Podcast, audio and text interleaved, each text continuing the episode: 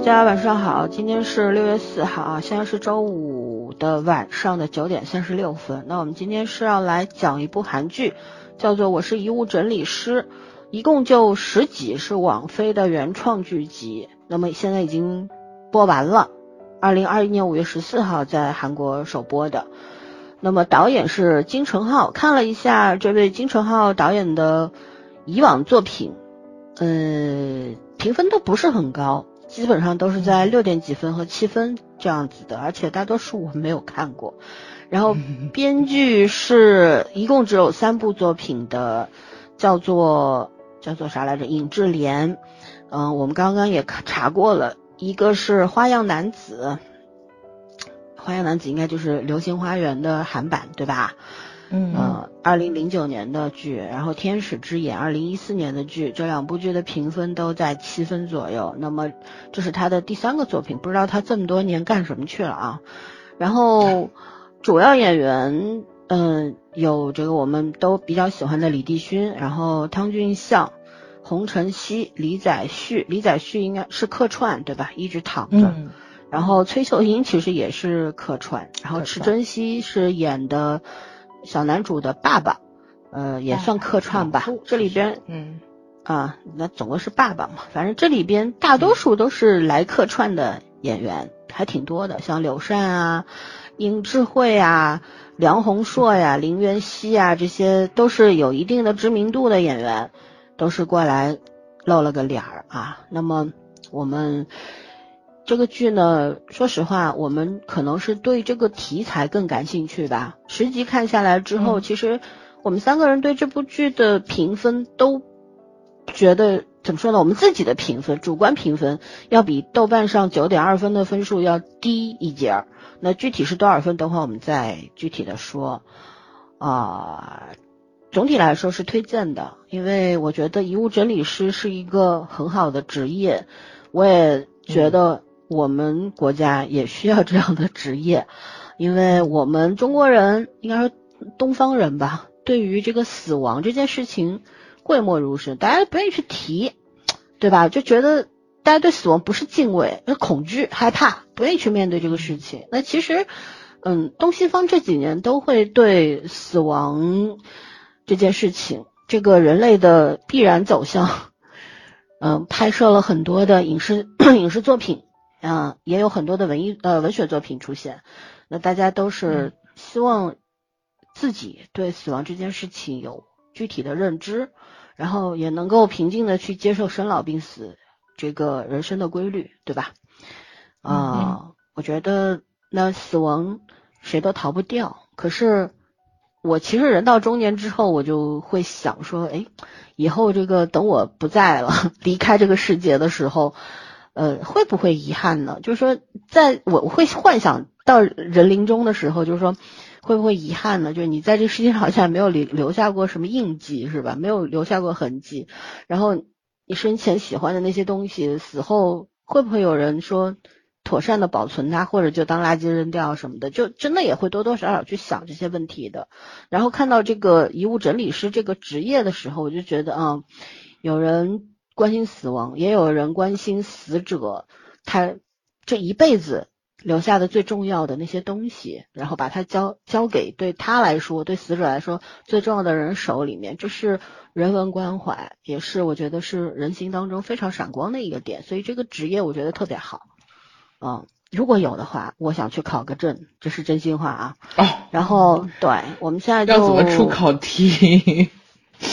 这个不是我该关心的事儿，对吧？我觉得这件这个职业在我们这个社会上应该是有的，嗯，对。然后现在我们就进入打分吧，早上先来？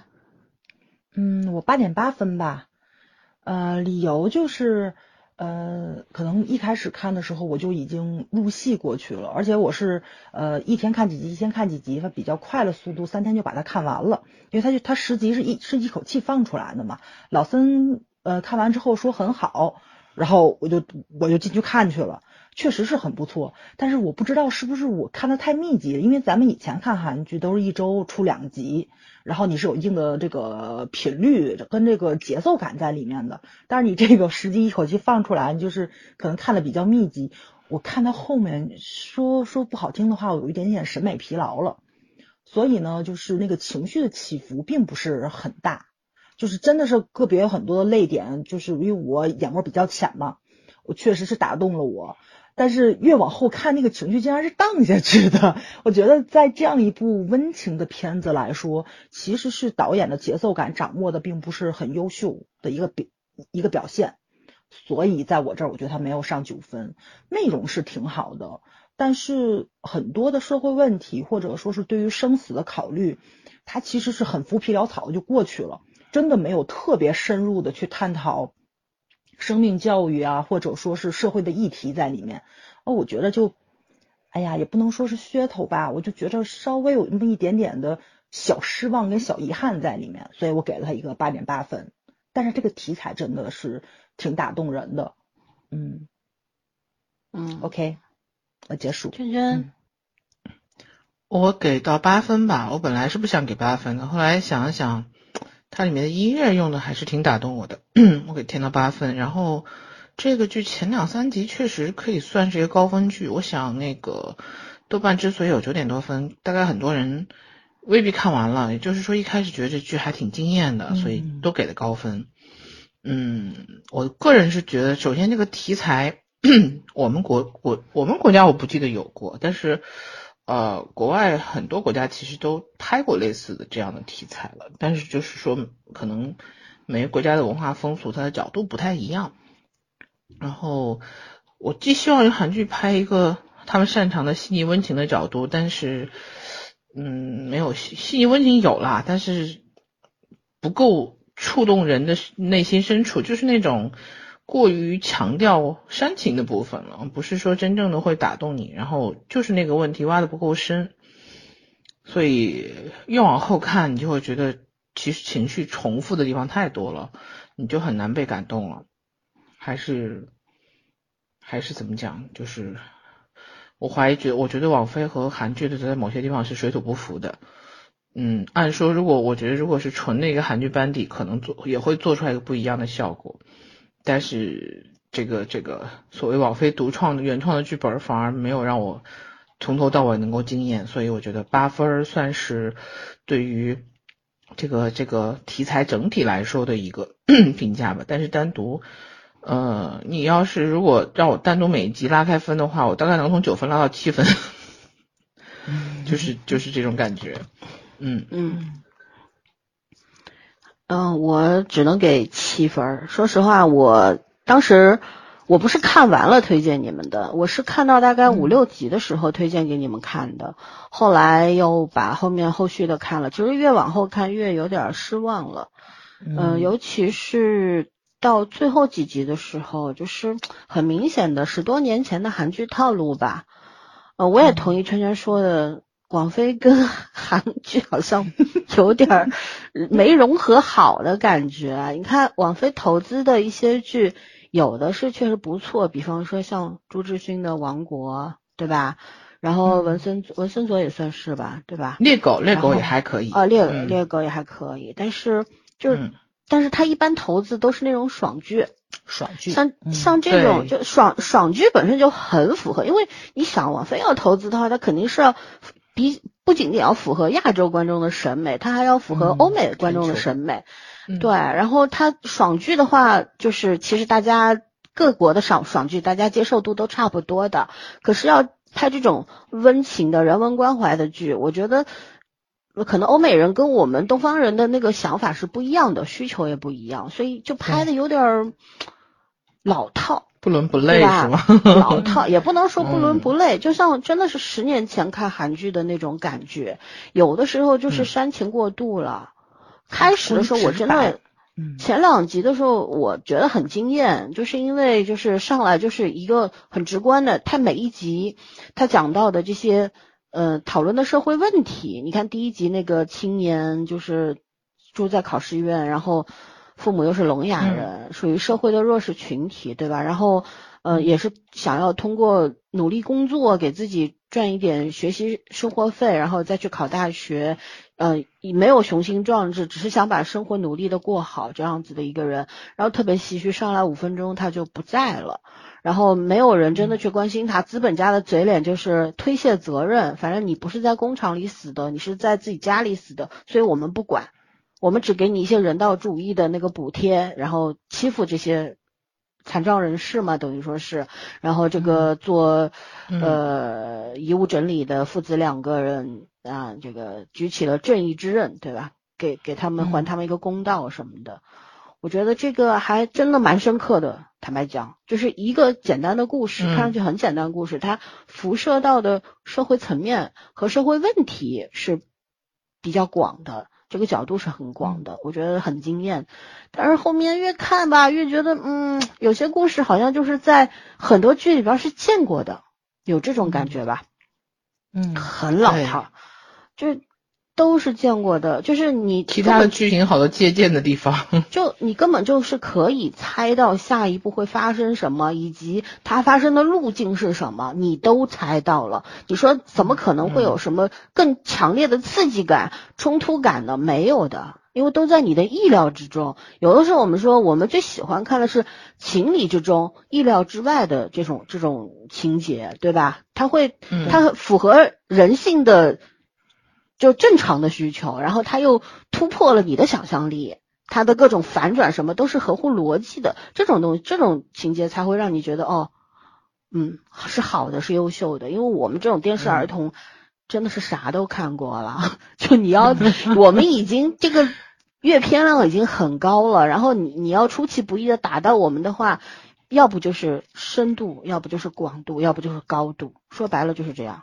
如果你没有的话，靠猎奇程度是没戏的。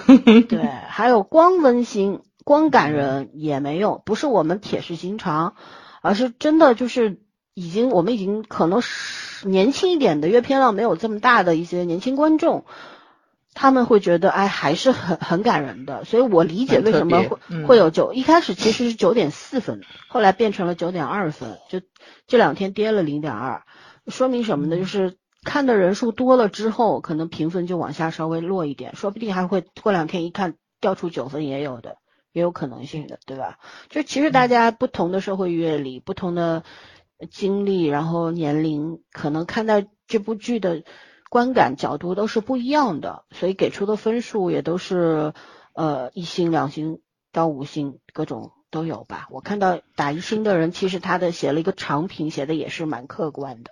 所以也，呃，我我我想多说一句，就是我开一开始是在韩剧 TV 看的嘛，然后开着弹幕看的，你知道，就是有些人弹幕上写的是天呐，我要哭了，哎呀，我哭的好惨啊，但有些人说这这有什么好哭的？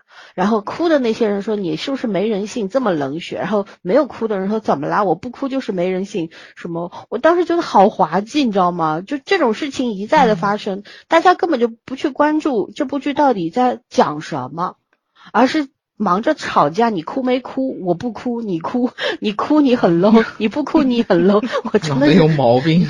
头都炸了，后来我就找了个百度云的资源，干干净净看盗版吧，我也不看什么韩剧 TV 开弹幕了，真的是，这真的拍剧有时候可能制作方也很无奈的一点就是，我们认真的拍了这个剧，甭管这个剧做的够不够牛逼吧，但是观众能不能集中注意力，把眼眼眼神放到我们这个剧本身，而不是去吵那些无聊的架，对吧？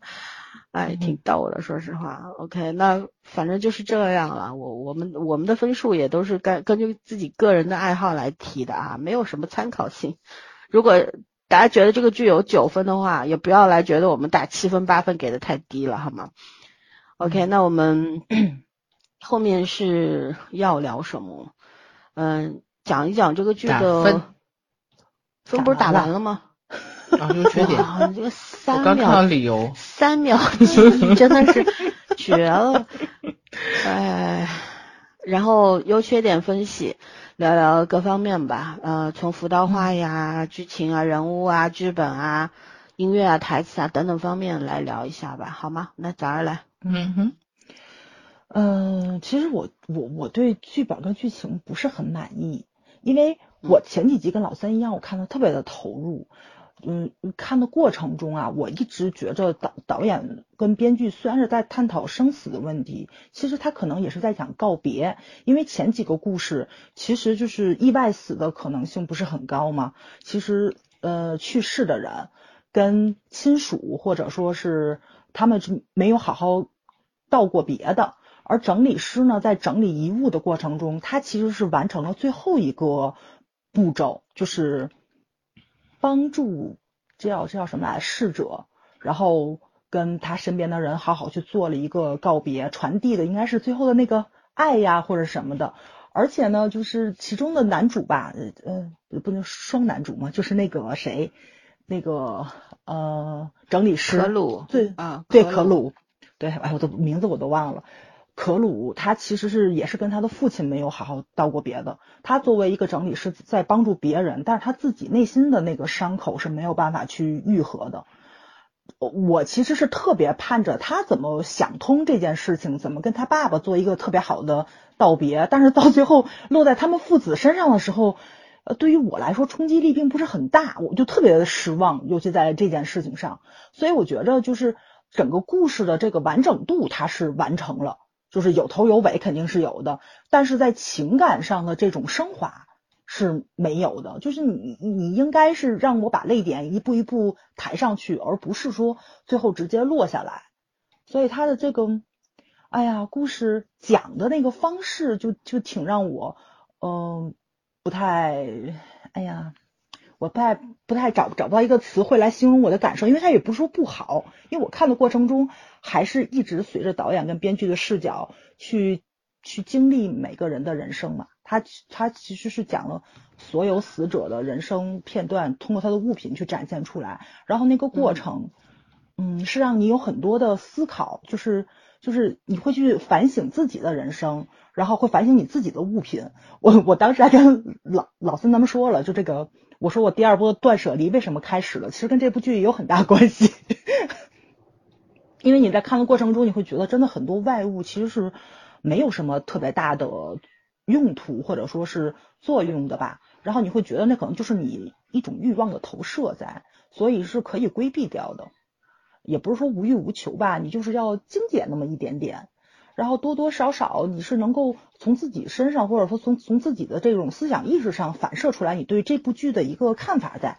但是它越往后的话，就除了让我反省了自身这个断舍离的事情，没有其他的情感冲击。我就觉着在生命这个议题上，其实呃在生那个告别这个议题上，多多少少是让我极度失望的。所以，哎呀。就可惜了，因为他没有告别，所有的都是戛然而止，就是所有的死者都是突然就没有了，嗯，对吧？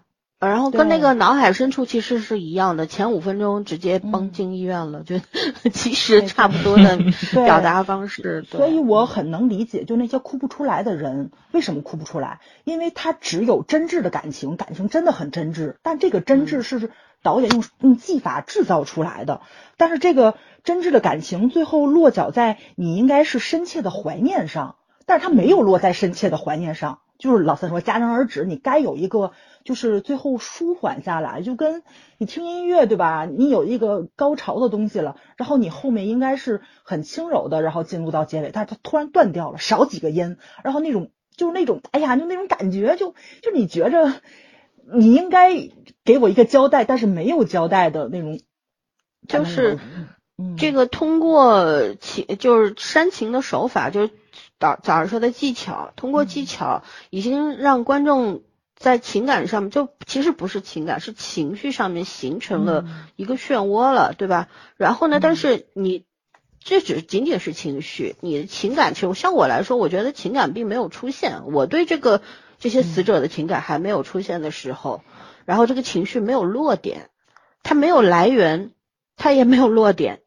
然后就会觉得浮在那个那个位置上面，就是举个例子说，像就是那个讲那个呃，就是那个叫什么来着，孤儿，然后领养到国外，然后没有身份回来，又是误会那个女主播是他的妈妈什么的，这两个人就是就是叔叔小叔和可鲁两个人去找到了女主播，对吧？然后又说，嗯把这个事儿解释清楚了，然后最后又落落在了什么地方呢？落在了这个可呃女主播在新闻里边讲了这一段，说呼吁政府去关心这些呃被领养的海外的儿童，嗯、孩子们，对吧？然后又说，嗯可鲁又又又串联出可鲁其实也是一个被领养的孩子这么一件事情，就是说你看到可鲁对小叔说我我也是被领养来的，我爸妈不是我亲生的父母的时候，就是你会也没有那种恍然大悟的感觉，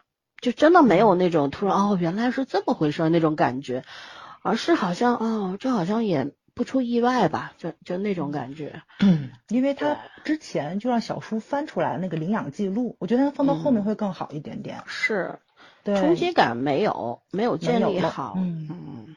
嗯，就挺可惜的，讲故事的方法并不是很高明。嗯，不不够成熟，没错，就是稍微嗯拍摄的手法有些次序稍微颠倒一下，可能就冲击感就出来了，对吧？嗯嗯，就是观众的那个泪点，就是你让一个两两个人哭不高明，但是你让很多人就是那种痛哭出来，其实是很难的一件事儿。是的，对，情绪可以勾引到观众的眼泪，可是真正的泪水的爆发，其实我觉得就像《觉醒年代》那种，那种嗯深层次的，你你对就整个你对这个历史的观望，然后你对人类自身的这些体验，然后你知道来是现在生活来之不易，就是有很多复杂的那个那个感觉堆积起来之后，你的眼泪就潸然而下，那那个才是真正的刺激到了。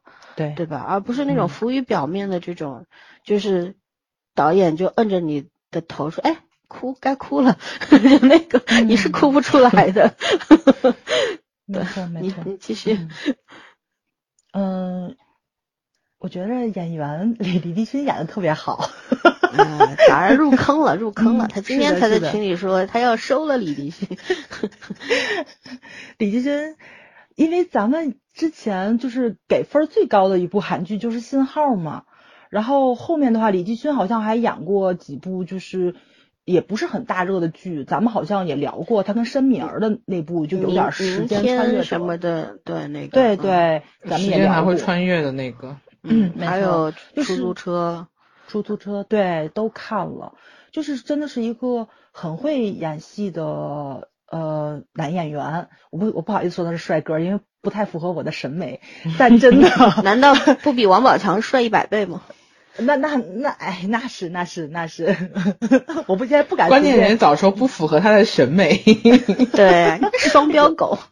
我现在不敢随便用词儿来形容那个就是不是大众理解的帅哥了，因为我说王宝强、周正之后，你们现在经常经常拿周正这词儿这个词儿，觉得我毁了一个我刚好说周正，是，但是李帝勋确实不是传统帅哥，真的不是传统帅哥，嗯完全是演技，然后掩盖了他的那张脸。哇塞，我掩盖人家要加分好吧？直接加分，我错了，我错了，我用词不精准啊。哎呀，反正他跟那个出租车，就是你交替着去看。其实我觉得他要是分别放出来，我可能也不至于这么的入迷。但他真的是两部剧里面的角色落差还是有那么一点点大的。有的，没错，他真的是换脸式演技吧？对，嗯，看不出来两部剧有什么样的关联。我不知道他拍的时候应该肯定不会是同时拍的，但你放出来的话，就那个冲击力还是很大的。尤其两部剧身材都很好，终于 get 到重点了。懂吧？难道一个人还会有两种不同的身材吗？也服了你了。你你得你得练一练嘛，对吧？就是有有块儿没块儿，你得总得练。哎呀，你看一个花痴的笑声，嗯天哪！嗯嗯，哎呀，完了！我现在最近连了两期花痴，大家对我印象都不好了，怎么办？你说说。本来就没有什么形象，赶紧的吧。嗯，啊是，我就觉得演的真的是非常好，对，而且那个谁演可鲁的这个小男孩儿，他好像是演那个《爱的迫降》，你们有没有印象？那五人组里面其中一个小孩儿，他演技真的是很，也是很好。我说实话，我不百度，嗯我真的不知道。不知道是他，对吧？对对。也是个换脸式的演技，这真的，人韩国的这帮有前途，没错，这帮演员实在是太让人眼前一亮了，而且咱们看的时候这里面很多客串的人，其实很多都是很眼熟的老派的演员，但是有些人就是你要去不去查，你你也是认不出来是谁，你也认不出来是谁，就是他演过什么剧，也是换脸式的。我觉得这个还是就就是就是看剧的一个怎么说呢，就是一个跟彩蛋似的感觉吧，就你怎么去找，嗯。但是不常看韩剧的人，可能不像咱是感受这么深。如果说经常看韩剧的话，你的惊喜会比较多。你可能这个人在上部剧里面演一个财阀大哥，这里面就演一个这里面的什么扫地工人之类的，落差很大。他的脸也是完全你是认不出来的，就是这种跳跃式的演技。嗯，反正演员肯定是没有什么特别大的问题的。我其实特别想吐槽奈飞，就是叫什么来投资的这几部剧的音乐。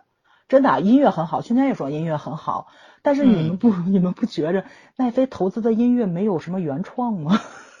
嗯，是的，全部都是古典乐那种公共版权或者他们家的版权。没错没错没错，就几乎都是呃老美比较喜欢的那种音乐，你要不就交响乐，你要不就古典乐，你要不就就是那个什么，反正大大部分都是这种。不像咱以前看韩剧似的，好多都是韩国的爱豆啊出来唱一首 OST。嗯，感觉他们对于亚洲文化的理解就是，他觉得可能用，如果是用流行音乐的话，他们不太确定，然后用高山流水嘛，要求对他们又太高了，所以就用这种比较保险。对对对，我觉得是挺保险的，但真的没什么惊喜。这部剧完全没惊喜，这部剧也压节奏了。其实那个文森佐还是有点惊喜的，然后猎狗的那个时候也还不错，但是用多了就这招就不灵了。没错啊，嗯，就是因为可鲁所有的在整理的时候，他放的都是很舒缓的钢琴曲的，嗯，只有那一首吧，没有，对，反反复复基本上两就就像就像就那几首，对，就那几首他反复的放，但是但是你真的就是有那么一点点的。会让人觉着就是固固定式的模式化吗？是符合。其实这个可以理解，因为其实是符合他人设的，因为他是个自闭症儿童，所以他很固执。你看他，他其实前后呼应，他吃鸡蛋不能漏黄，是吧？餐盘必须摆正，并家里边所有东西都是要整整齐齐的，这是符合他人设。因为他如果不管换不换音乐，哪怕只听一一个音乐，我觉得都是正常的。对，但是他其他的地方，他也是用这种很舒缓的音乐。就就这部剧是没有高潮的，这是让我就是看到后面已经昏昏欲睡的最主要的一个原因。这部剧从头到尾都没有高潮，从剧情到音乐到人物性格转变上都没什么高潮。他甚至于打拳的时候音乐都不激烈，你知道吧？我觉得这个真的很奇怪，这件事情就是我可能就是。你们两个人说的，就是老外对于东方的文化就有那么一点点误解，他觉得可能想讲咱们这边的就是生死，就是很平缓的，然后很治愈的。但是，哎呀，反正我觉得是没高潮，嗯，我个人不太喜欢。对，OK，我结束。嗯，那圈圈呢？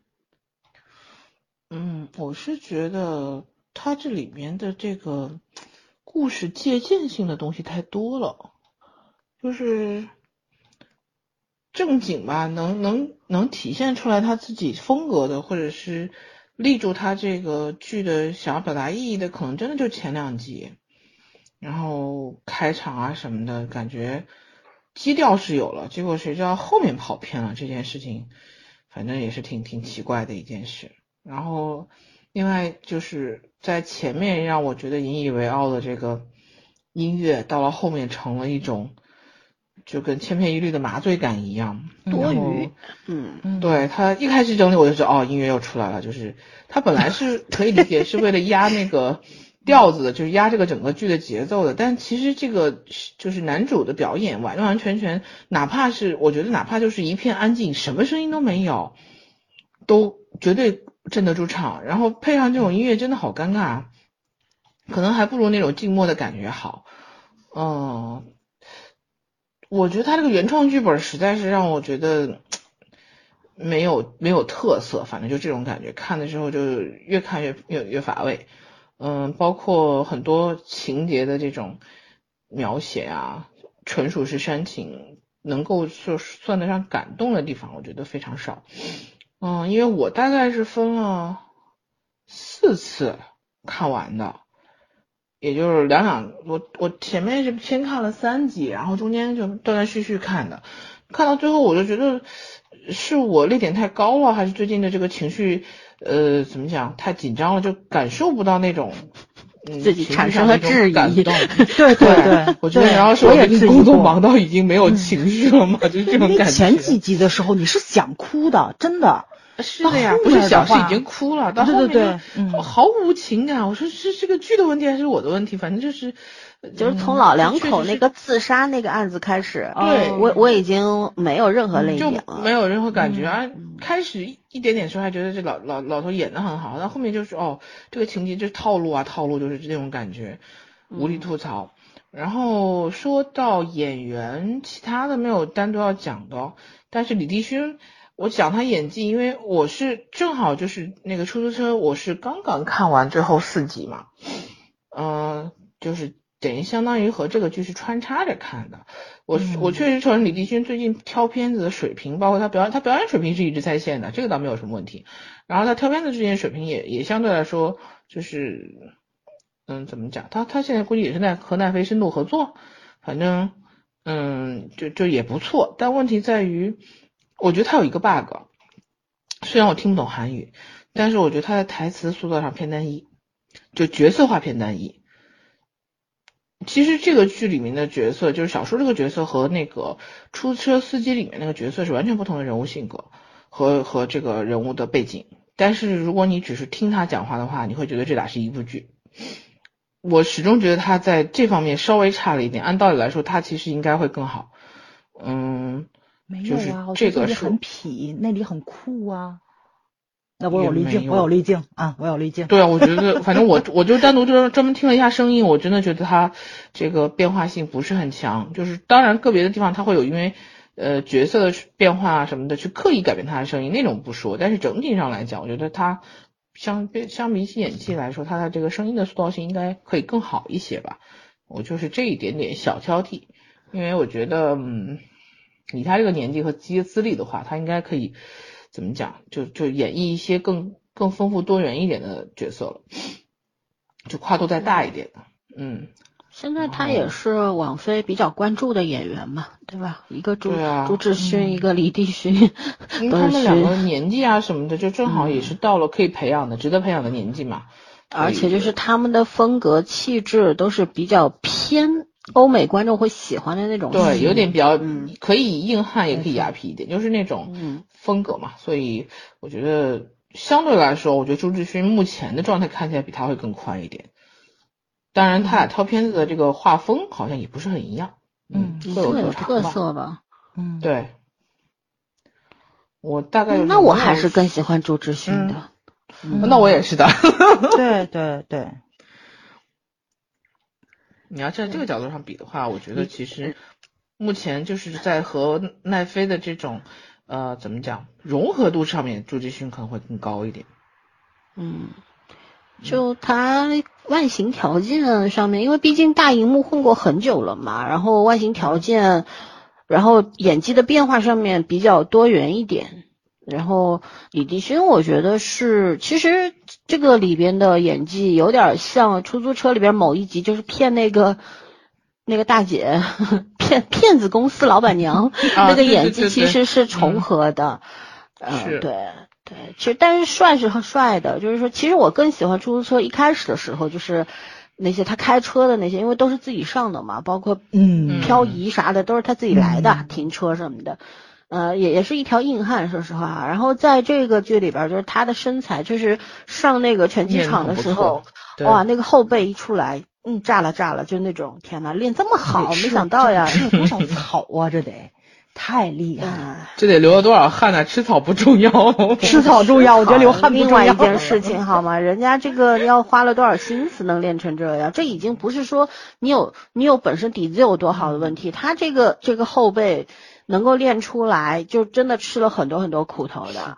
嗯，对，绝对能看出来。本身他身材不是很高大的那种人，对吧？我没有百度过他多高啊，但是我目测大概不到一米八吧，对吧？然后细长型身材，他不属于那种很容易出肌肉效果的。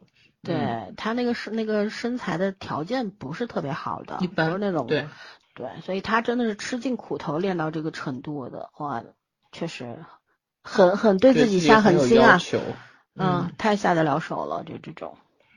这种韩剧男演员这种嗯能力，我们还是很认可的。国剧的这个演员们，好好跟人家学一学身材管理，真的是。啊，不过最近这几年已经好很多啦，至少年轻一代对自己的身材管理是非常严苛的有点要求的。像三十嗯弟弟啊什么的，哇，那那那个身材也是很牛的，对吧？这个不能嗯厚此薄彼。我三十弟弟身材是很好的，嗯，对嗯，对，那你就只夸这一个吗？就李迪勋，你没有别的了吗？哦，这不跟我一样吗？果然呀这不是，也是我没有，我李律师说的是 bug，不是不是夸呀，我说来他继续继续。嗯，其他的就我啊最后一个明显最后一集嘛，最后一集是要出第二季的状态嘛，然后嗯，我觉得那个不是就是哪有活就是活人 要求遗物整理师就准备自己遗物的，我觉得我觉得他最后看到那女孩是个鬼魂，不是个人。我看的时候就觉得这女啊孩应该不是人吧，是灵魂吧？就就很神奇，你知道吗？因为有一只蝴蝶一直围绕觉得是个。人，没有没有，我觉得是个灵魂，而且可能如果有第二季上来，说不定这女孩是已经已经弥留状死态掉了，弥留。已经到这个程度了吗？我我总记得在某一部韩剧里面，我是看到过这个科普的，就是那种呃蝴蝶围绕在你的身边这种飞舞的时候，就是你的那个灵魂出窍的状态了。嗯，对所以我就觉得，我我就一直有个疑问，我也忘了问你？这是人还是魂？没搞清楚。对，但是可鲁能够看到魂，我也不觉得奇怪，坦白讲，因为他毕竟还看到他内心太父母了。太干净了嘛，嗯，有的时候他内心太干净、很专注的人，就会看到你看不到的东西，对啊，嗯，哦，就其实哦最后一集，我我先说几句。我说，我觉得最后一集其实过于的急躁了，那个节奏就是就恨不得像交代后事一样的哔哩吧啦的那个 往上面堆情节，包括呃怎么就是跟父母正式的道别呀，然后可鲁去整理爸爸的遗物啊什么的，你就从第一集其实就知道了，因为从爸爸一死你就知道最后肯定是可鲁来做这件事情的，对吧？然后其实这个时间跨度应该已经蛮长的了。对吧？从第一集父亲去世，然后小叔住到他们家三个月了，三个月，然后呃爸爸要这个最后还是要骨灰还要撒掉，然后树葬嘛，是吧？等于说是嗯整个过程。但是他那个时间的表现，三个月的时间表现是几乎没有的吧？你嗯没有感觉到三个月是怎么过的，嗯，是不是？嗯，就是中间也一共十几，好像也就是出现了六个到七个这样子的遗物整理的这个事情吧，这个委托对吧？嗯其他的时候展现生活方面的什么的也没有。然后是第几集来着？第九集吧？呃，整一集是去第八集还是第九集？整一集都是去讲小叔，就李帝勋他为什么是怎么回事儿啊？然后他的朋友为什么躺在床上呀？他都经历了什么呀？他为什么进监牢啊什么的？呃，然后后面一集又是整个就在放这个可鲁是怎么来到这个家庭啊什么的。哎呀，我就觉得后面这几集就跟那个有点跑偏了。那如果他是为了第二季做铺垫的话，是可以理解的。假使没有第二季的话，我就我觉得这个整个的节奏是乱掉了，而且嗯就虎头蛇尾，很明显的。嗯，可是他即便是做铺垫，他也不能从第第四五集就开始垫，真的是，就整个后面都拍的不好看。他如果作为一个穿插，就说是每一个故事让他们两个人想到什么，然后把自己的这个身世慢慢交代出来的话，其实是很好的。因为可不要集中讲一集对对对，不要集中讲嗯一集，其实还是剧本的水平问题吧。我觉得还是编剧的水平嗯问题。其实还是我们说的，一个是编剧，还有我觉得编剧这么写，导演也是可以再发挥一下的。没错对，嗯这俩编剧和导演就真的是配合，是是中等水平，一加一小于二了那种感觉吧，对吧？嗯然后这其实阵容还是可以演员太好了，就是演员把这个剧就整体的氛围统一了。要是演员再参差不齐，就跟咱国剧似的嘛，对吧？有好的有坏的，这剧就没法看了。我觉着是，这就应该大家都是冲着题材啊什么的，觉得嗯就是来客串挺好的，结果没想到经过这一番剪辑和演绎之后，就变成这个样子。嗯，也有很多人打分，可能就是看了前三四集打的分儿吧。对，很是浪费啊。嗯，对。到后越到后面越疲软了，就是我也是看的索然无味。我后来哭也哭不动，笑也笑不出的样子。呃后来就是后面的三四集这个样子，就是看的也不是太专心，说大家看懂了就完了嘛，就是其实不难懂，嗯就是嗯整个一开始上来那两个呃委托。它反映了很多的社会问题，可是到后面的话，就是你看，其实它辐射的面还是蛮广的，比方说同性恋，对吧？然后嗯。嗯，社会对同性恋的看法呀，父母家庭对同性恋的不包容啊，然后同性之爱有多艰难啊啊，这个讲的还是蛮好的。然后第一集的这个弱势群体的关爱啊，然后这个是呃失学青年等等问题，包括残障人士，再到后面就是这个领养儿童啊等等啊，嗯哎，包括可鲁还是一个其实嗯可鲁应该是一个早产早产的弃婴，对吧？扔在那个地下室里边儿什么的。对，然后又讲了说可鲁来到这个家庭之后，嗯，父母妈妈妈临终之前就跟他说嘛，谢谢你成为我的儿子。其实这个这个也，我觉得这个道理是很深的，因为很多的人成为了父母，或者像我们没有做过父母的人，但是我们长大之后才会明白说，其实有的时候父母给了我们很多的恩吧，应该说是对吧？这个嗯养育之恩。嗯但是父母有有时候有时候也是因为有了孩子以后才也变成了大人的，所以是一个嗯不仅仅是给予的这么一个情况，很多时候是回报和给予是互相平等的。所以我觉得嗯就是这个道理，其实很多影视剧里边都有写过，所以它也不是它是深的，但是它也没有那么的新鲜，是吧？还有就是这个老人，呃其实老人那一集是我比较反感的一集，就反感点在哪里？就是从老人双双自杀到这个地方为止，我觉得还是可以的。但是后面灵堂里边，什么原先那个那个什么、嗯呃公呃企业的会长啊，正好会长的什么妈妈死了是吧？？嗯，对嗯，对然后会长跑过来说：“我一辈子也不会忘记你啊，曾经我们呃一块儿，假不假呀？”我当时就想的，这个人是做过部长的，在你的企业里边，然后到老了之后也不知道发生过什么事儿，到底他经历了什么也不交代，他为什么会沦落到这个地步？然后他可能是想说。因为像我们中国的现在老年人，如果你是入过社会保险啊什么的养老保险，你至少能够拿一点退休金，不管你是拿的多还是拿的少，起码是有的。但是很多的国家是没有的，你像新加坡呀、韩国啊、日本啊，这些都是就是你退休的时候可能就给你一笔钱就买断了，然后后面的话，对你你像新加坡，它会供供很多，就是说有很多职位，社会职位，比方说像他们有那很多那种十四嘛，就是。社区里面的很多那种小饭店，等于说是比较平价的一些饭菜啊什么的，因为那边的人可能不太喜欢自己做饭什么的，而且吃的就在这种十四里边，老人是去负责传菜、洗碗之类的工作，都是提供给比方说六十几岁、七十岁往上的老人的，因为他们没有退休金这一说。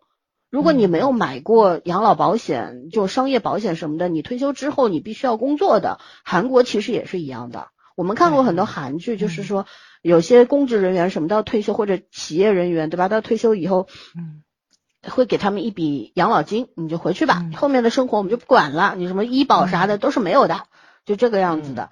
也就是说，那那你如果要写这个会长到他灵堂前面来鞠一躬，那你为什么不去写他到底经历过什么呢？他从一个嗯大企业的部长沦落到去给人家小区当门卫，然后，对吧？到最后。呃呃，就是太太在疗疗养院里面，到最后都没有钱去住医院了。回来之后，两个人自杀了。这么凄惨的一个东西，你到底要反映什么？就我觉得就像隔靴搔痒的感觉。如果你要写这个社会的残酷性，以以及对这些失独老人或者怎么样的老人的这种疏于关怀啊，没有相应的这个福利制度去帮助他们等等，你是可以写深了的。可以写生了的，就是没有写，反而去写哦，这个去嘲讽了一下，就编剧也挺搞笑的，去嘲讽了一下，说哦，这些员工原来是这个样子的，会长带头过来鞠个躬，然后员工都跟着过来鞠躬了，就就觉得这些人很可笑。其实可笑的不是资本家吗？底下打工的人，甭管他是什么职位，他当然是要跟着会长会长跑的啦，因为他根本就不认识这个老头是谁呀。嗯，是不是？人家难道莫名其妙？你拿过去的名片都是几十年前的，人家不认识这个员工，不不认识这个老前辈，很正常啊。为什么要去吐槽说，哎，你看，老板来了，所以底下人都来了，好像很可笑。我觉得这个嘲讽的角度偏了吧，跑偏掉了吧，对吧？你完全可以什么？嗯，他其实就模糊掉了这个老年人在这个社会上生存的这个议题了，就嗯，是啊。然后会长讲的话，会长也是我们很熟悉的老演员，跑过来讲了一句：“我不，我不会忘记我们曾经一起奋斗的岁月。他这么多年过得这么惨，你怎么没想过帮他一把呢？”是的，我就想说，嗯，好神奇啊！我就觉得这个脑回路啊，这个编剧到底要干什么？没看懂。从就是从这一集开始，我已经彻底坑了，对吧？对，失失去了兴趣了。然后越往后，从这个剧开始，一路就是下坡路。包括讲那个叫什么，呃，那个领养的这个青年回来死在韩国啊什么的啊，我觉得那个我都觉得莫名其妙的感觉拍的。对，看得我挠 头，你知道吗？就整个我不知道这个编剧，他真的难怪十几年只写了三个剧呢，确实没人买他的作品吧？不是网飞给他机会，我估计都没有人拍他的剧。哇，真的是 莫名其妙的，真的。然后就像嗯。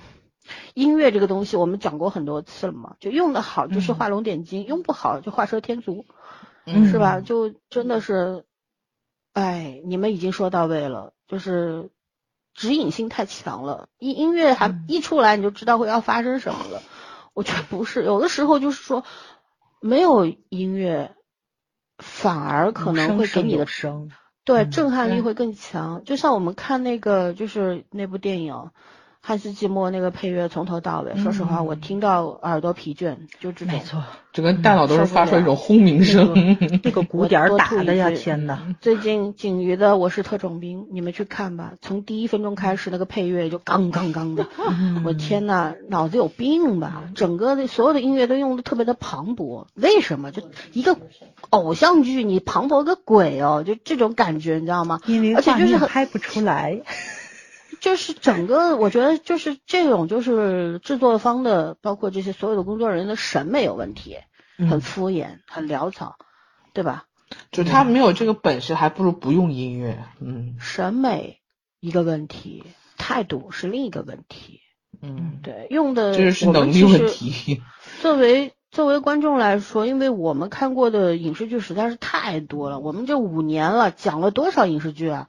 我们经常会提到音乐的，对吧？哪些剧的音乐用的特别的巧妙，我们也会特别拎出来讲。哪大多数的时候，其实都是跟这个剧差不多的，就是多余。说实话啊，多余。但是以前这个是韩剧的强项啊。他最近这两年 怎么了？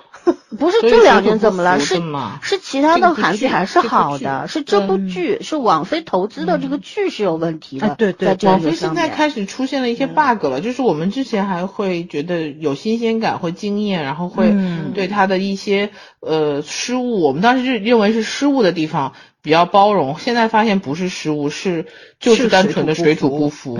对，而且这个逻辑是这样的。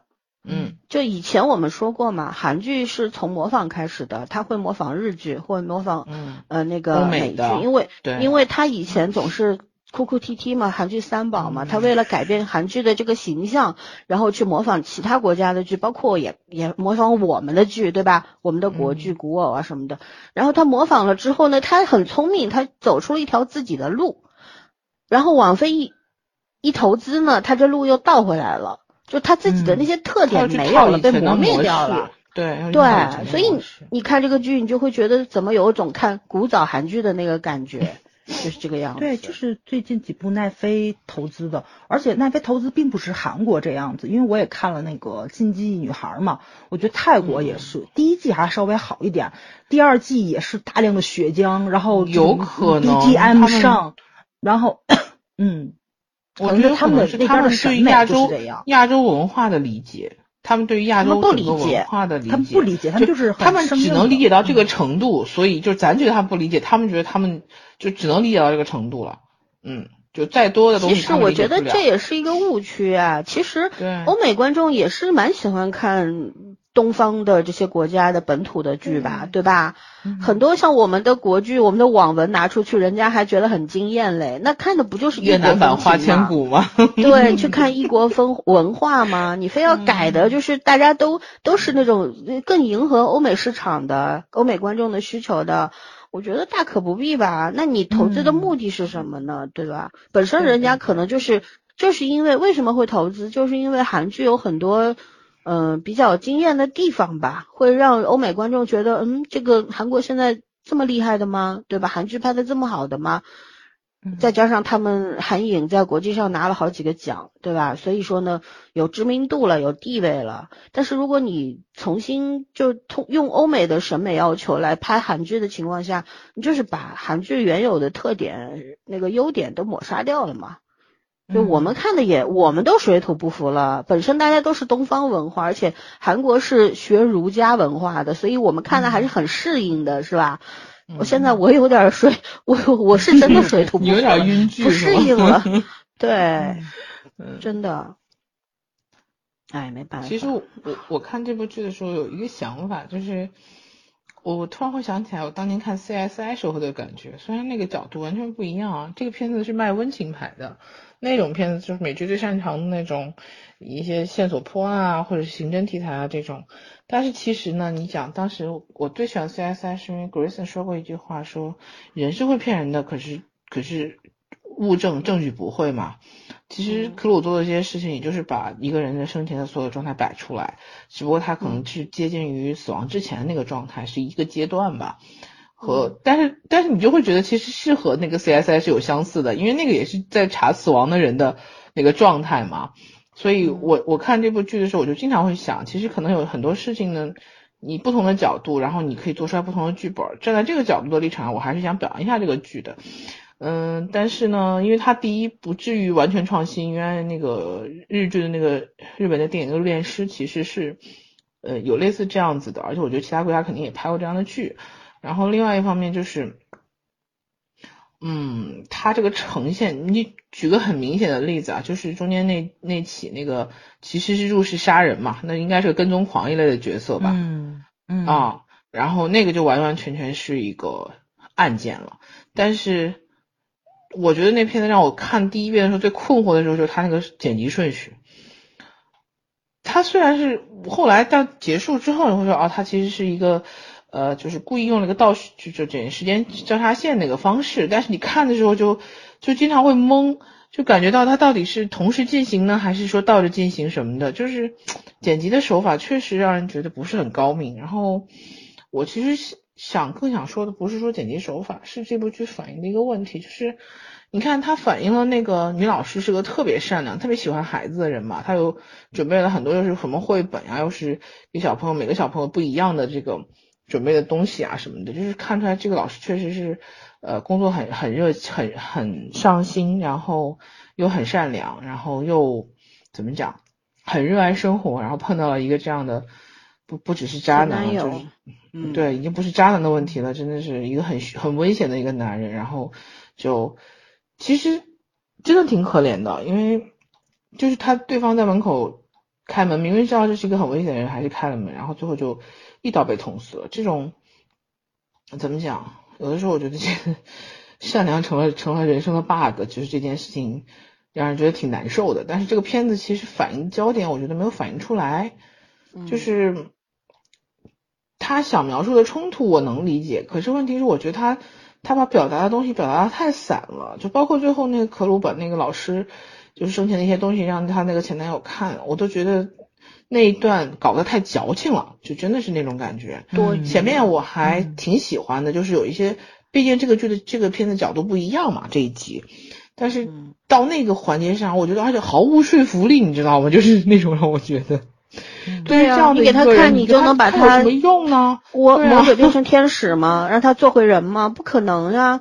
嗯，对吧？你可以理解可鲁就是这么一个固执的小孩，他不不经人事，不懂人事嘛，不知道人性是情节设计的是意义在哪里对呀呢？就是很莫名其妙。莫名其妙，对目，的是什么？你不知道，摸摸不着头脑。你是为了感化他，？还是为了警醒世人，还是怎么样？就真的是乱七八糟的，让我觉得嗯明明很特别的一集，然后就出现的很尴尬。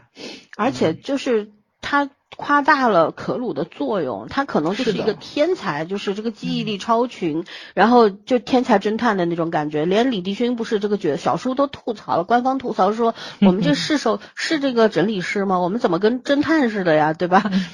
你警察也没查出来，检察检方也没查出来，就一个小孩查就查出来来了。对，一个一个什么说是一个呃自杀案件变成了凶杀案件是吧？你说嗯夸张了吧，对吧？然后每一集你说一次也就算了，算是偶然，他可能就瞎猫碰到死耗子了。可是你嗯每一次都是可鲁发现的真真实的线索，你就觉得这有点儿太夸张了吧？对，太太神奇了，嗯，那就应该给他直接录取到警校啊，让他培养成这个 天才呀、还干什么整理师呢？是不是啊？就直接适合犯罪现场那种。还有就是有一个问题，就是他那个最后小叔那个拳击场，后来可鲁和树树木两个人去搞破坏是吧？然后检警检察官啊警察来了，那个女老板就仓皇而逃，然后就没有然后了。我当时看到这个时候，第二季好像最后一集的。呃，最后一集的多少分钟吧，我就在想，哎呦，嗯后面是要报复了吧？结果屁事儿没有，一个镜头都没有。你你现在是不知道有没有第二季啊？有第二季，你后面既然铺垫了，你是不是也给他铺一下呀？也没有，啥都没有，就很莫名其妙的，对吧？然后这个女老板，就是最近好像你看李帝勋出演的两部片子里面都有这样一个女老板，《模范出租车》里边那个女的也是，对吧？狠的不得了，美国人最爱的一种方式。啊嗯很屌，然后很很特别的狠，很残酷什么的，然后又是那种人精，在社会上混的风生水起，是吧？什么样的大佬都能捏在手里边儿。但是那个还好，那个角色我觉得《模范出租车》里那个女老板还是刻画的很到位的。可是这里边这个没有说服力，没有，不觉得吗？毫无对就就放狠话，放完狠话，然后又就好像还说什么，你作为一个混社会的人，居然对小叔说，我所有的宝都压在你身上了，如果你那个我就要破产，我就要完蛋了，可能吗？然后又爽快的不得了，为了你上场打打拳，然后我把房产证什么钱还给你，可能吗？嗯，就人物很分裂呀、完全立人物不住呀。立不住，真的立不住，嗯说实话。在韩剧里面，现在的韩剧犯这种 bug 的错误太水平太低了。对，这一般所以这个情况下编剧只写了三部剧吗？导演拍了将近十部吧，都是低分剧。嗯这个好了，这两个人也转运了，这个剧现在分数，因在韩国应该评分也蛮高的吧。然后好了，以后就会对，其实这样的编剧导演越多，对吧？嗯这个对影视剧的发展越没有好处呀，是吧？嗯唉，我不相信所有人都会半途开挂的。嗯，我觉得韩就剧最近的趋势真的很很奇怪。你看这个剧，然后包括现在评分很高，就是说号称跟顶楼能够扛，顶楼不是要出三了嘛？另外那部号称能跟顶楼扛一扛那个 Mine，就是李宝英他们演的那部，啊也是一个超级狗血剧，据说收视率也很看好。就大家嗯突然是不是都又回到了那个当时韩剧狗血三件套的年代？就是我觉得喜欢就是看这种现在大家套路。还是那个问题吧，内心太压抑了，社会太动荡了，对吧？嗯然后情绪需要抒发吧，就是所以会去看这种极致的爽剧嘛。顶楼就是极致极致爽剧、顶啊，楼已经不是爽剧了，顶楼简直就是闹鬼剧。疯掉，大家都疯。可是他这部剧也并没有宣泄，我觉得他要是说把悲伤宣泄出来，你会自然而然的过渡到缅怀的那个地步。他恰恰是因为没有宣泄出来，你的悲伤都是在最高潮的时候就停止了，所以这个才能把人的还泪点给激出来嘛。所以我觉得这来得及悲伤就没错了，就没了，嗯。嗯，就就让人特别的不舒适，可能是咱们的情绪需要起承转合，就是很多人就是可能就为了宣泄，然后你你只要把情绪给我拱上来就可以了，包括爽剧不也是吗？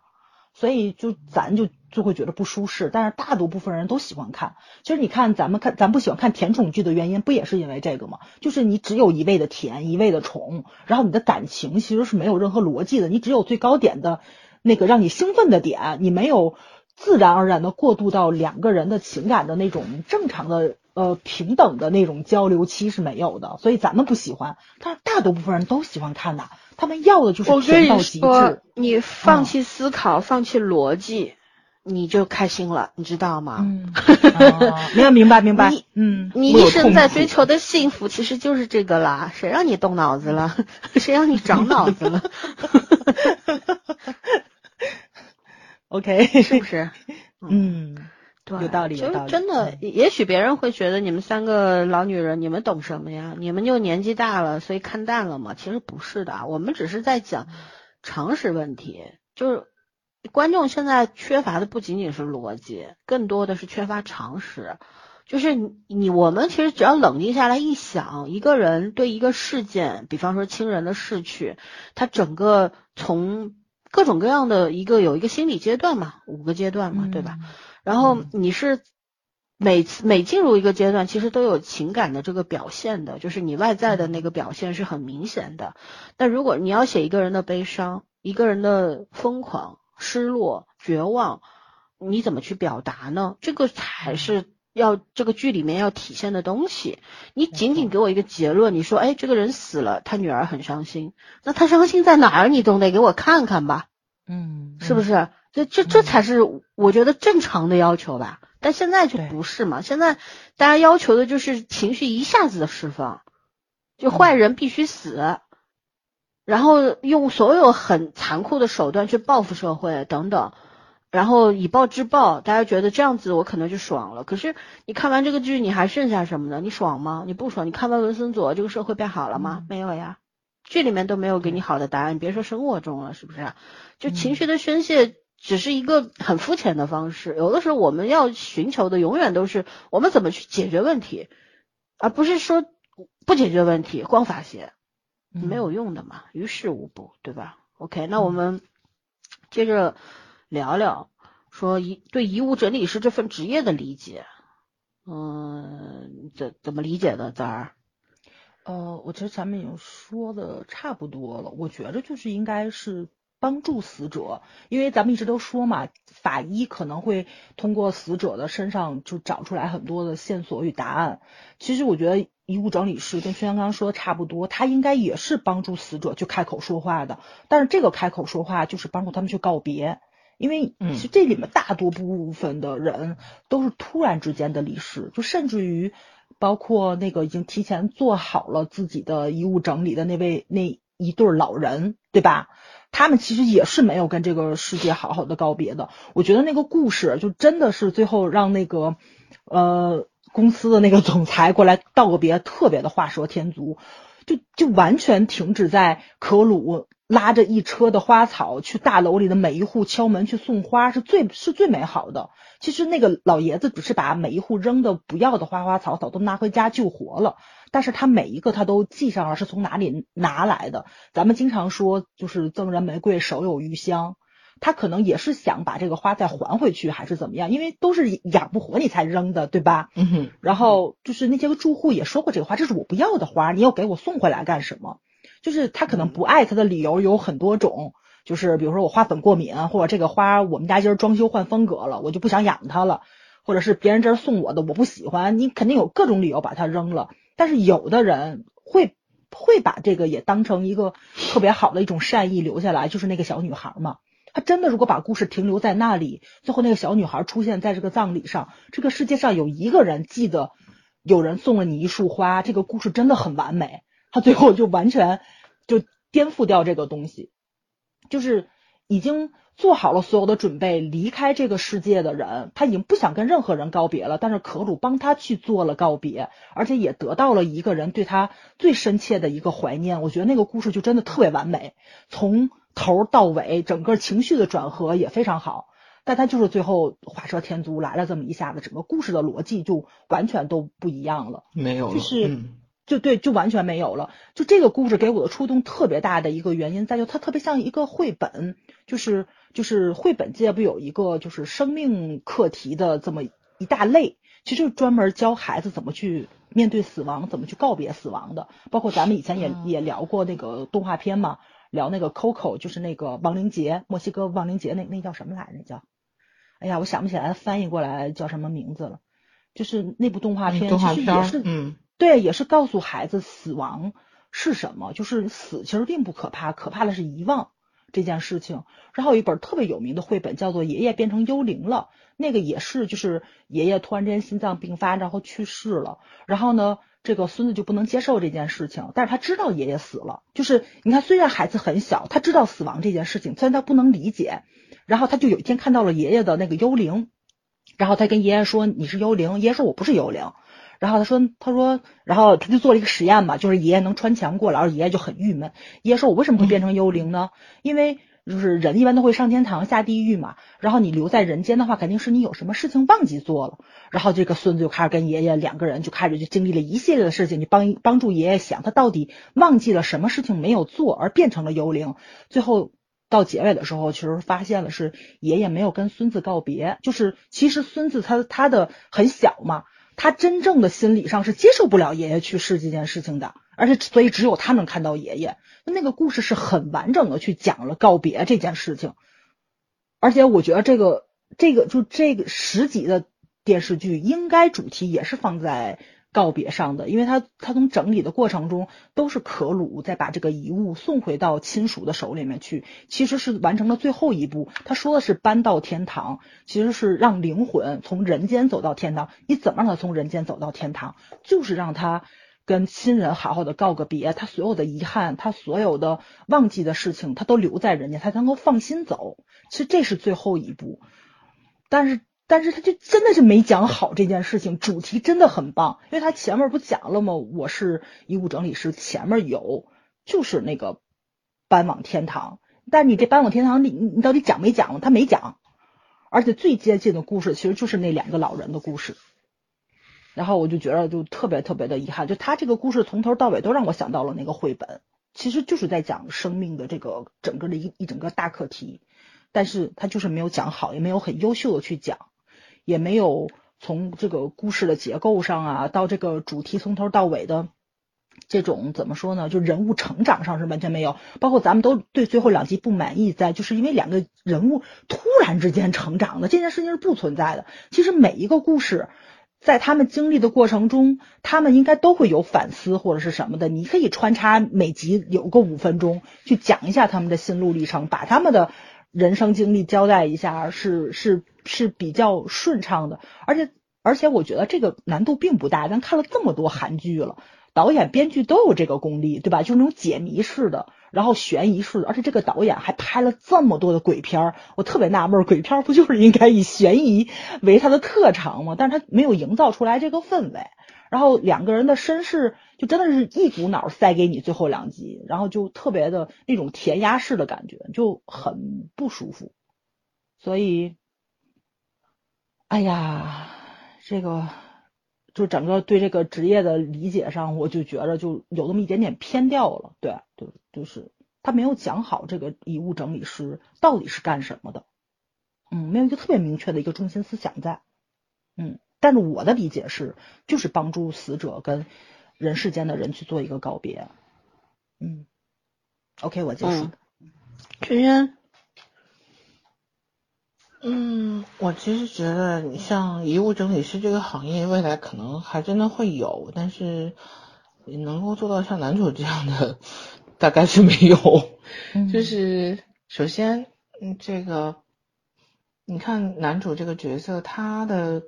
个性包括他先天的这种呃存在的问题里面，就是他能够做出来非主观性的去判断，然后去去很客观的去呈现，或者是说他的这种表达的，就是这个方式更依据于就是真正的去世的人们所有的东西上是这样一种叠加，然后但是我觉得大部分人就是普通人是做不了的，因为嗯怎么讲？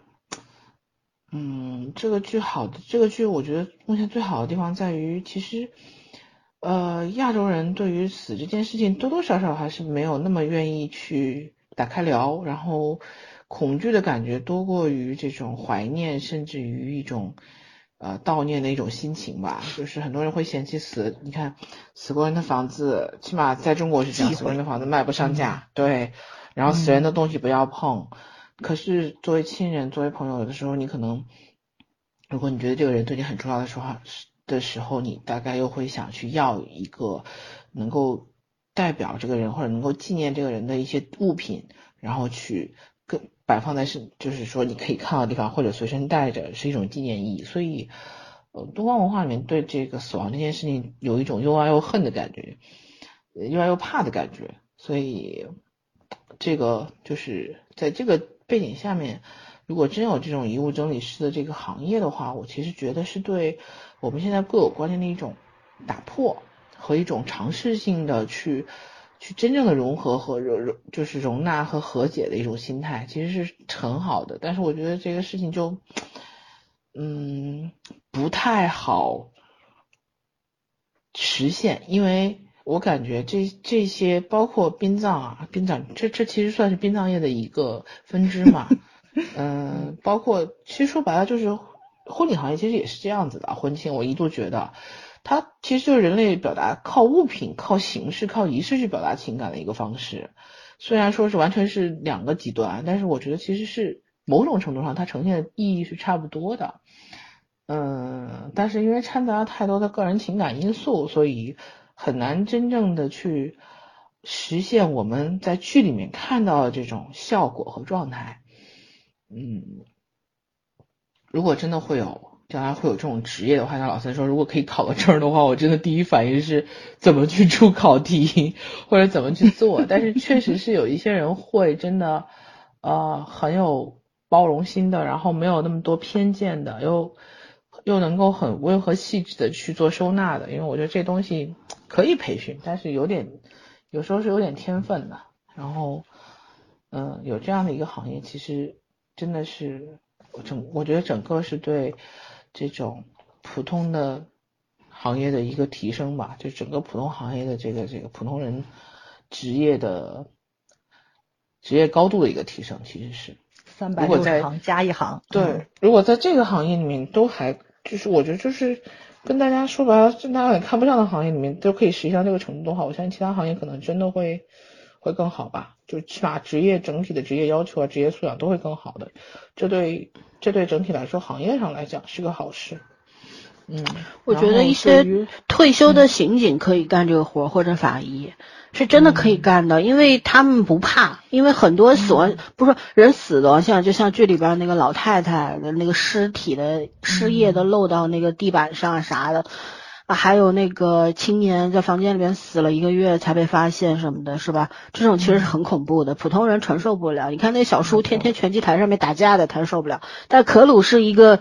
他对外界不敏感的人，他是他，而且他父母灌输给他的就是死亡没有什么，死亡人不在了，但是他还陪伴着你，他不会真正消失的，对吧？所以他没有那个死死亡是个很恐怖的一个概念。恐惧的概念，对。他没有，他这个是什么？这是老天爷安排他这样的人去做这个工作，所以一开始时候第一集就那个开卡车的拉垃圾车的那个司机就说了。所很多很多家做这个生意的，但是只有可鲁家是做的最好的，因为他们真正做到了尊重死者和对尊重生命，嗯，对死亡的死者家属有一个交代什么的，其他人可能就把他东西整理一下就全部扔掉了，是吧？嗯，就其实我觉得就是怎么说呢？就像圈圈说的，不是每个人都可以做这工作，但是我觉得一些有经验的、出过现场的、经历过刑事案件的这些这些人是可以做没有那么敏感的，对对，而且。啊，他们可能对死亡更加的有敬畏心吧，还是可以的。对，我觉得社会发展到后面，这个职业应该会出现的，说不定现在有，破认知嘛。嗯，对。现在一般性整理遗物都是家属做的嘛，但是，嗯，但是有些人没有家属，比方说像我们这种这种孤孤孤孤 空巢老人、空巢中年，以后老了都是一个人。对，没有父母也不在了，也没有兄弟姐妹，也没有孩子，我们都是独生独生子女嘛，是吧？都没有的，是四下无人。这时候如果死在家里了，那总得有有人来帮我们整理一下遗物啊什么的，然后找你最好的朋友啊或者邻居啊什么的，对吧？把你生命当中很重要那个人找到。我觉得这个以后发展社会发展下去，随着这个不结婚的人、单身人士越来越多，一定会出现，对，嗯，对吧？没错。尤其但现在可能韩韩国什么的真的有这种职业，只是我们国家还没有还没有吧？嗯，嗯，这也是这也是精神社区的。人，咱可能社区的工作人员更多的在做这种工作，我觉得那没有的啊，你别想你想太多了，有是吗？没有的。根本就没有，就是你家里边儿最最多就是一般来说，你想，比方说你这个人没了，然后你也没有子女什么的，但是可能你有个什么亲戚、叔叔啊什么的，哦，呃，或者叔叔的孩子啊什么，他有继承权的，他跑过来就把你东西一收一扔，也不会留下你任何东西，因为他觉得晦气，然后房子继承下来了，给你卖了。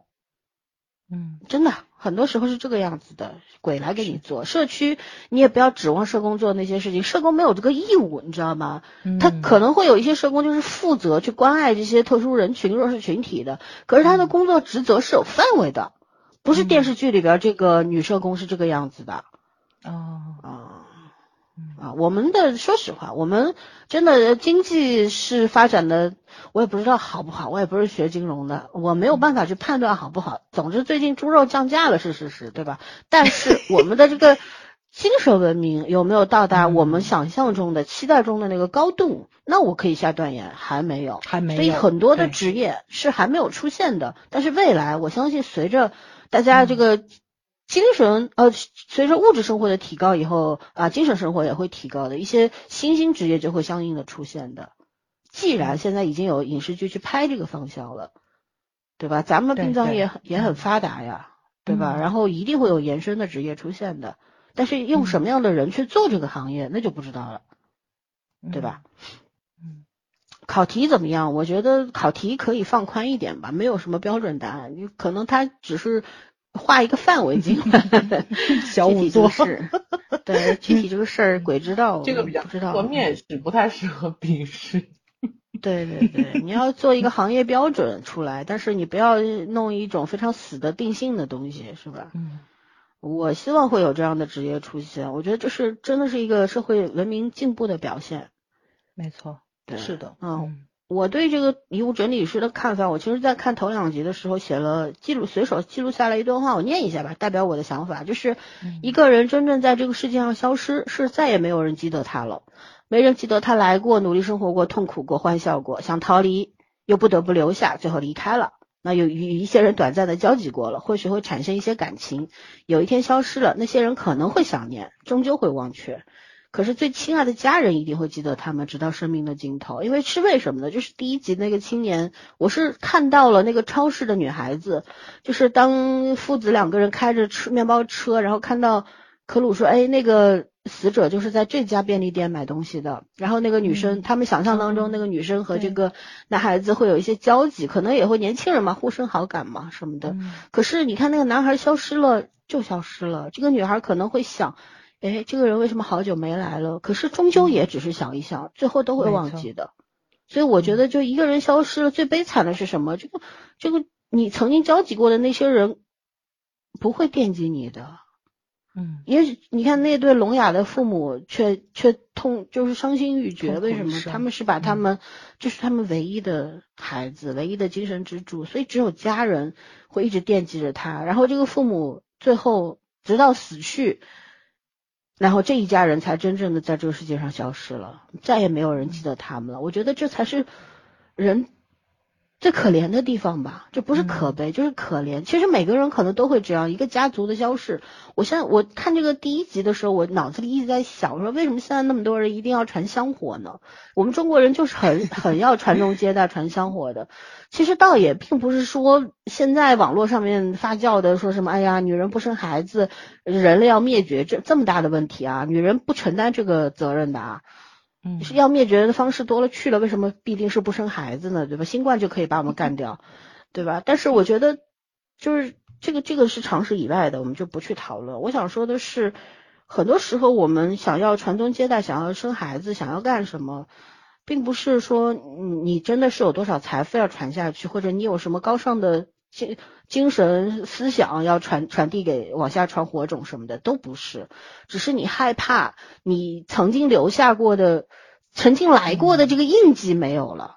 嗯，无论如何，如果说你有孩子，你有子孙，哪怕你的子孙根本就不知道你长啥样，就见过你的照片，也没有跟你见过或者怎么样，但总而言之。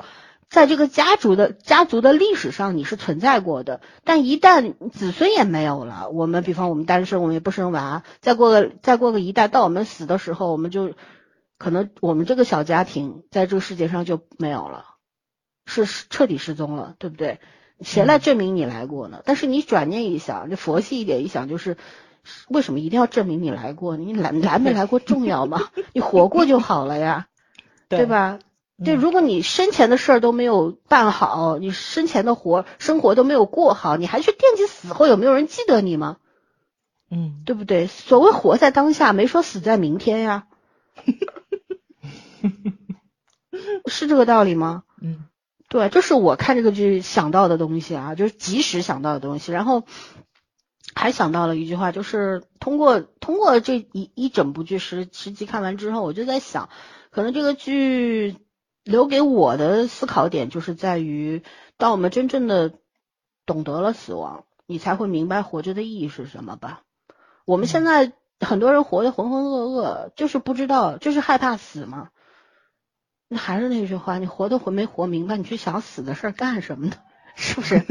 就是对啊。可是死亡这件事情，你你是必然会去面对的。那我们是不是就该想一想，我我哪天我走了？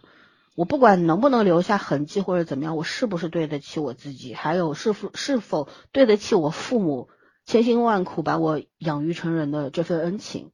这个是很重要的，对吧？这才是你活着的意义啊！嗯，所以你死的时候，每个人死都会带着遗憾走的。你怎么样把那个遗憾变得少一点？对，没错，这个很重要的。其实我觉得我们谈死亡，死亡这个事儿真的不可怕，不可怕，但是。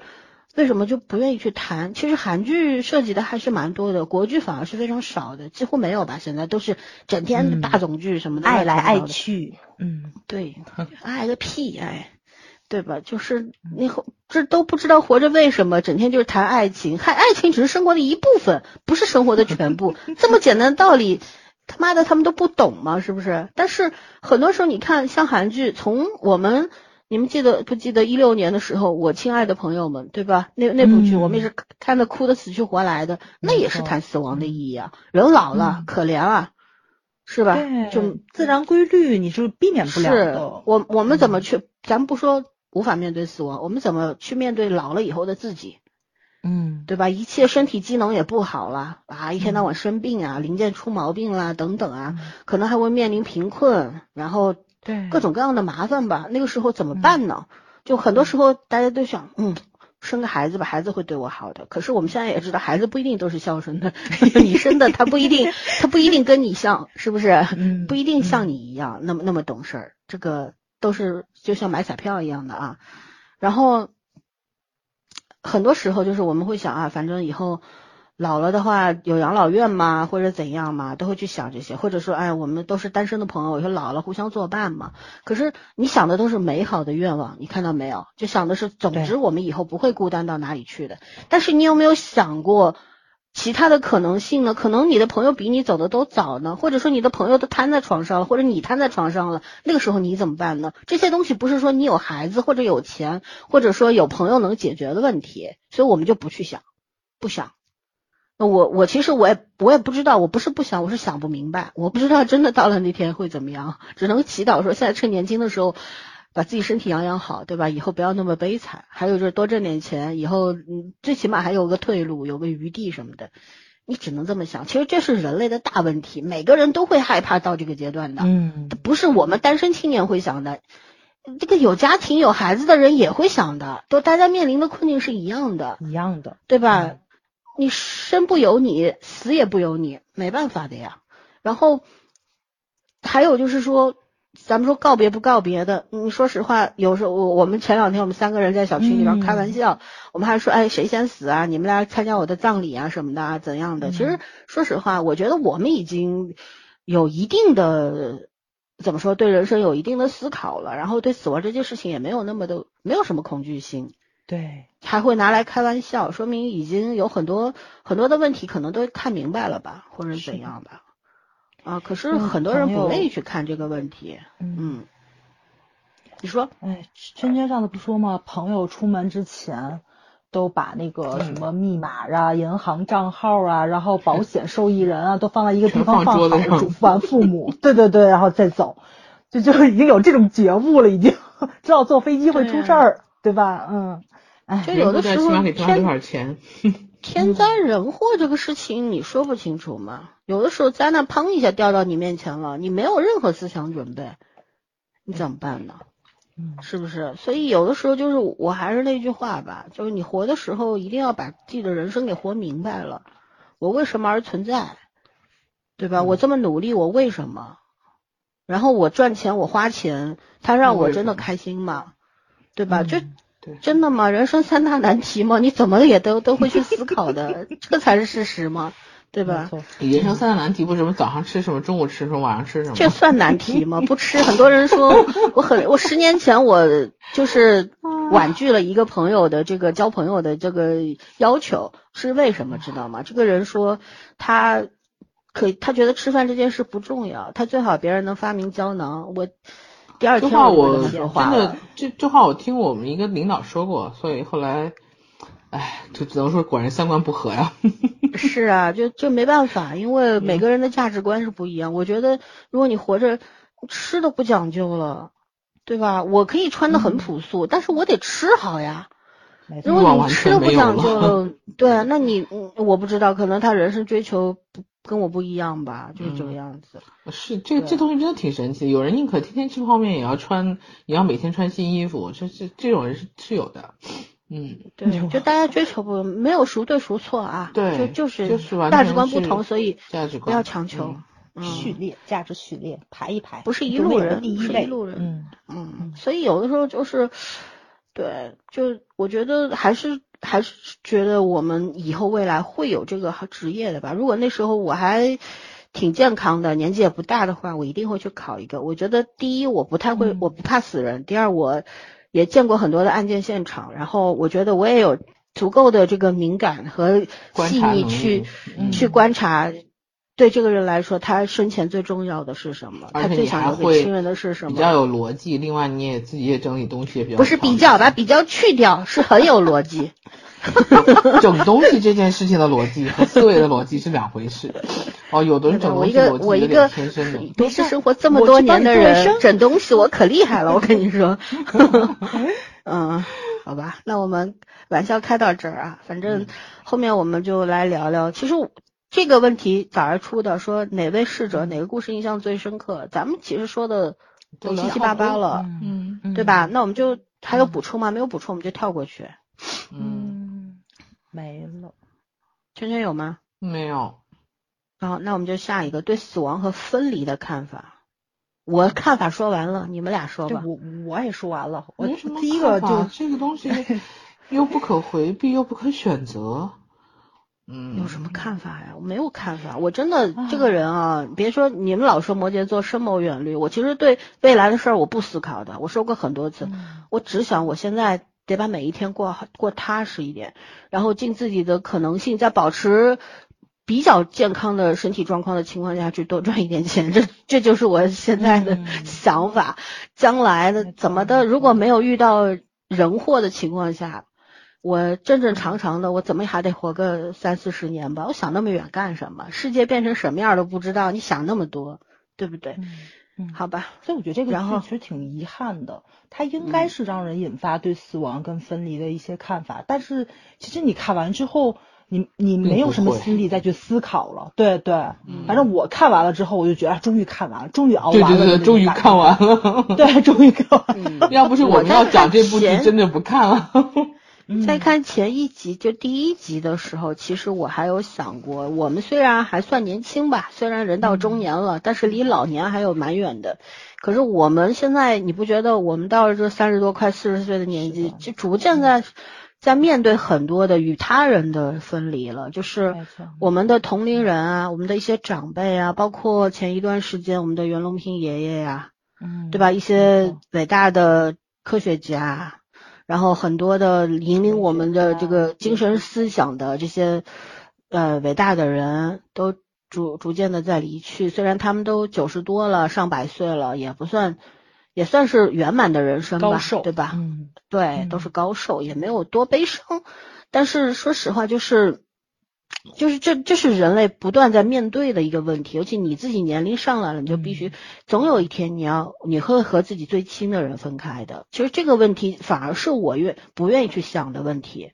这这才是我们真正会回避的。你谈到自己，你可能还轻松一点，能开个玩笑。可是你谈你谈到父母，你谈到和自己最亲的这些长辈、爷爷奶奶什么的，你心里边那个滋味不好受。其实每个人啊都逃不过，可是你又不得不去面对，你不得不面对。为什么？就是死去的人他终将离去，然后活着的人你还得活下去，嗯，对吧？那那怎么办呢？所以其实我我觉得就嗯。嗯，你说我觉得这部剧其实它是应该是一部特别老少咸宜的剧，就是小孩儿嗯应该也是能看的。就是因为可嗯鲁，你是看到他虽然就是很聪明，就智商很高，但是在情感的认知上，他可能就很像小朋友。然后嗯包括他母亲去世，是因为他父亲在身边陪伴着他，他可能才会很容易的走出那个死亡对他造成的影响。但是他爸爸离开了之后，虽然有叔叔在身边，其实他那个父母的那个缺位 对于他的影响是很大的。如果这个故事能讲好了，我觉得就是其实父母是可以带着孩子去看的，但是可以把这个生命。这个叫怎么说呢？就是很自然的这件事情，然后你怎么样去化解自己悲伤的这个情绪，然后你怎么样面对死亡这件事情讲得很清楚。其实我觉得就特别值得推荐给小朋友看，因为我看前几集就是这个感受，因为我看的时候就觉得，哎，这剧真的是要拍好的话，可以，哎，就是我在上课的，不是我上班的时候。可以跟家长聊一聊，让家长带孩子看。但是你越往后看，越发现这些没法让孩子看，真的。一个是他也不能说偏掉了吧，我觉得它的主题模糊掉了。还有就是科鲁怎么样走出了那个死亡带给他的冲击，其实讲的并不是很清楚，而且特别的形式化，就变成了树。我到现在对那个四十九日 还有四十九日两棵对树，心理，哎呀，这个心理阴影，我觉得我都去不掉了。我一看到树诅咒。对他其实有真的很多种方式展现出来，他放开了他的父亲，比如说把骨灰你撒到了海里面，或者说是跟他妈妈去合葬了，这个事情又变成了一棵树。而且两个人的名牌都捆在上面，那这个骨灰你到底怎么处理的？是是撒在这树底下，埋在树底下了，还是我现在也不太明白他们这个树。他们都是扬掉的，都是扬掉的，然后只是把就是说你的名名位牌等于说是，就是你这棵树是你买下来了，或者说你这个认领下来，然后你的名位牌这个是谁谁谁的树葬的墓，其实骨灰是撒到海里或者山上的。嗯，它等于其实跟咱一样，就只是拜牌位，对吧？你真正的这个尸骨就已经不在这里了，不就很形式主义吗？就是一个念想嘛，念想这个这个东西就是可能你不在乎，可是很多人会在乎，就是还是那种嗯为什么要买那个墓或者怎样，就是给自己留个印记。但是但是那天我跟我爸聊过这个问题，因为我妈妈不在了嘛，然后我们那个。公墓当时买的时候是二十年的，然后二十年到期了，不是又要交管理费吗？嗯然后我嗯我说我去交，我爸说他去交，我爸就说他说这一次我交，等我老了我交不动了你去交。那我们其实也算是一个很悲伤的话题。然后呢，当时就聊到了，我说老爸，我说我们这个四月份不是刚去，就是我们去扫墓的时候，清明节扫墓的时候，我们就去去交了管理费，当时也人山人海，说实话。墓园里边，平时肯定是很恐怖、很冷清的一个地方。你一想到墓园，你就会想到灵火，是不是？然后各种各种奇奇怪怪的鬼怪故事啊什么的。但是那天他大白天，天气也不是很差，然后我们去了，就真的人山人海，很多就一整个家族跑过来扫墓，然后在旁边开玩笑啊，大家都没有太多的悲伤，也会有一些就说。可能老人什么的，就是假哭，你知道吗？哭也是一种艺术，他没有眼泪的，他只是形式主义的。到这个日子，他要哭一下，嗯、对，他是唱，不是哭。然后，大多数人就是默默的，在我和我爸就在那个墓前，我妈妈墓前，然后呃就聊会儿天嘛，个个呃，但其实也没有怎么真的，也我们两个就没有烧纸钱，不会叠，所以也也觉得那个也不环保。然后我和我爸太可爱了，真的是不让烧，现在不让烧啊，烧让烧的，那边有一个铁桶，烧在那个桶里对对对，有专门的地方。但是这个大气污染是很严重的，是吧？对，那么多人在同时在烧嘛。然后我们就一人带了一束花过去的，然后买了很多的吃的，我妈妈喜欢吃的东西啊什么的拿过去。然后其实你说这么多年过去了，你说悲伤，我说我现在还很悲伤，我自己都不信，因为时间过去了，什么都会淡忘掉的。但是你会记得这个母亲给过你生命，然后把人生当中最重要的观念传递给你了，所以你活得很健康。你你的心理是健康，你的身体可能不太健康，但你心理是健康的，这是父母留给你最重要的礼物。然后我们也会在我妈坟前会说一些就是自己最近的工作情况呀，然后呢跟我爸聊聊呀，念叨念叨，对对对，对回忆回忆回忆回忆这这么多年我们父女两个的生活呀什么的，就是每年都这这样吧。然后当时我也在看旁边，就看别人就人间百态吧，就当时的感觉就是这种人间百态吧，这个。墓园里边也像戏台一样，上演着各式各样的、各式各样的悲喜交加。对对，悲可能都不太多。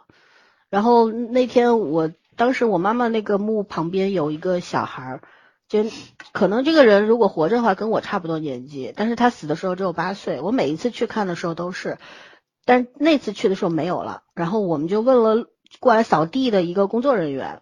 嗯，工作人员显然也在这边工作了很多年了，他对这情况还蛮了解的。他就说，哦，他说到期了，然后就是他父母就把他这个迁走了，迁到离他们家比较近的地方去了。啊，当时我也有点很复杂那个心情，我也没有办法去形容，就是就是你看人人死如灯灭，就不在了，就是不在了。有的时候就是你你爹妈还是会惦惦记你，但是也显然这个孩子，你想他。还没成年就不在了，他也他也没有后后来无人后继无人了，所以以后还有谁会记得他？嗯，就是这样嘛。然后就像我爸说的，他说以后以后就是等我老了，他说我跑不动或者我也不在了，你妈妈的墓就要你来扫了。我我还跟我爸开玩笑，我说我不会叠纸钱，怎么办？然后什么什么的。对，但我觉得当时我们两个聊很深刻的去聊过死亡和死亡的这个话题，然后。我爸爸和我想法是一样，就觉得就是就是人不在了，这个是事实。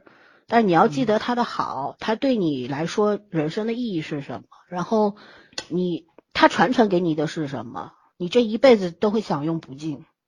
然后你会知道你现在努力的活着，不仅仅是为了自己，也是为了对父母报恩就可以了。所以我们是很认真的去讨论过这些东西的。嗯，我觉得不不不去避讳吧。对，我觉得，对，就算有的时候，我有时候在节目里聊这些，我的朋友听了节目之后也会说：“哎呀，你为什么要把私人的事情，嗯，说出来？”我说：“其实这个也没有关系。”他说：“呃，就是别人可能会当笑话听。”我说：“如果有人会把这个事情当笑话听的话，那这个人，那我也不去评价了。但是我觉得可能会对其他人会有一些启发，就是我们很多时候是不得不去面对这些问题的。那那个时候我们要怎么样去看待这个问题很重要。对。对吧？嗯，对，这也是影视剧存在的意义嘛。你其实拍给活人看的，然后通过讲死亡这件事情给活人以启发。对，嗯，对，其实我们也就这个剧，它很，我们虽然 给的分数都不低吧，也讲了它它很多的缺点。可是我觉得这个剧它有个很好的点，就是在于你像很多的剧，以前我们都会去讲年老的人他的死亡，嗯，可是这个剧里边。男女老少不同的年龄，对。对，其实就是在说每个人都是都是逃不掉的，什么时候来临你根本就不知道，无法预知的，对吧？突如其来吧，嗯。嗯。嗯，所以所以呢，其实还是很适合全年龄的人去看的，还是很适合。遗憾的就是他没有把这个故事给讲到特别很好，对，就可能是我们要求高，我觉得很多人已经觉得他很好了，这是事实。但我们可能因为做影做影视评论的，所以就各种挑剔吧。嗯嗯，那希望它能更好一点。对对，只是要求更高一点，倒不是说在唱衰它啊，还是很推荐大家去看。没错没错，对因为演员真的演的很好，就至少你看的时候是不出戏的。就虽然他的很多的地方会让你觉得略不舒适，但演技完全是没问题的。嗯，嗯，是他逻辑也没有破吧，只不过是嗯表达方式不太好。故事也讲完整了。嗯，嗯天哪，这要放在国剧里简直是个奇迹。在国剧里八分以上吧，八分以上八分以上。嗯，你们这些双标狗，嗯，倒也不是啦，就真的是因为我们国剧好像还没有到这个要去拍这些题材的阶段，可能就怕拍出来没人看吧，毕竟还是那个问题。会拍成那种什么争房产呐、什么打小三儿，我跟你讲，一定会拍那种狗是血情况给你嗯看。对，就是血拍好了现在。国剧很多的问题是，很多人内心没有温柔这个东西吧，就是嗯。呃，其实你看这个剧，它的优点在于它是很温柔的。温可鲁虽然是一个硬嗯邦邦的小孩儿，可是他所有的行为，他的动机都是很温柔的。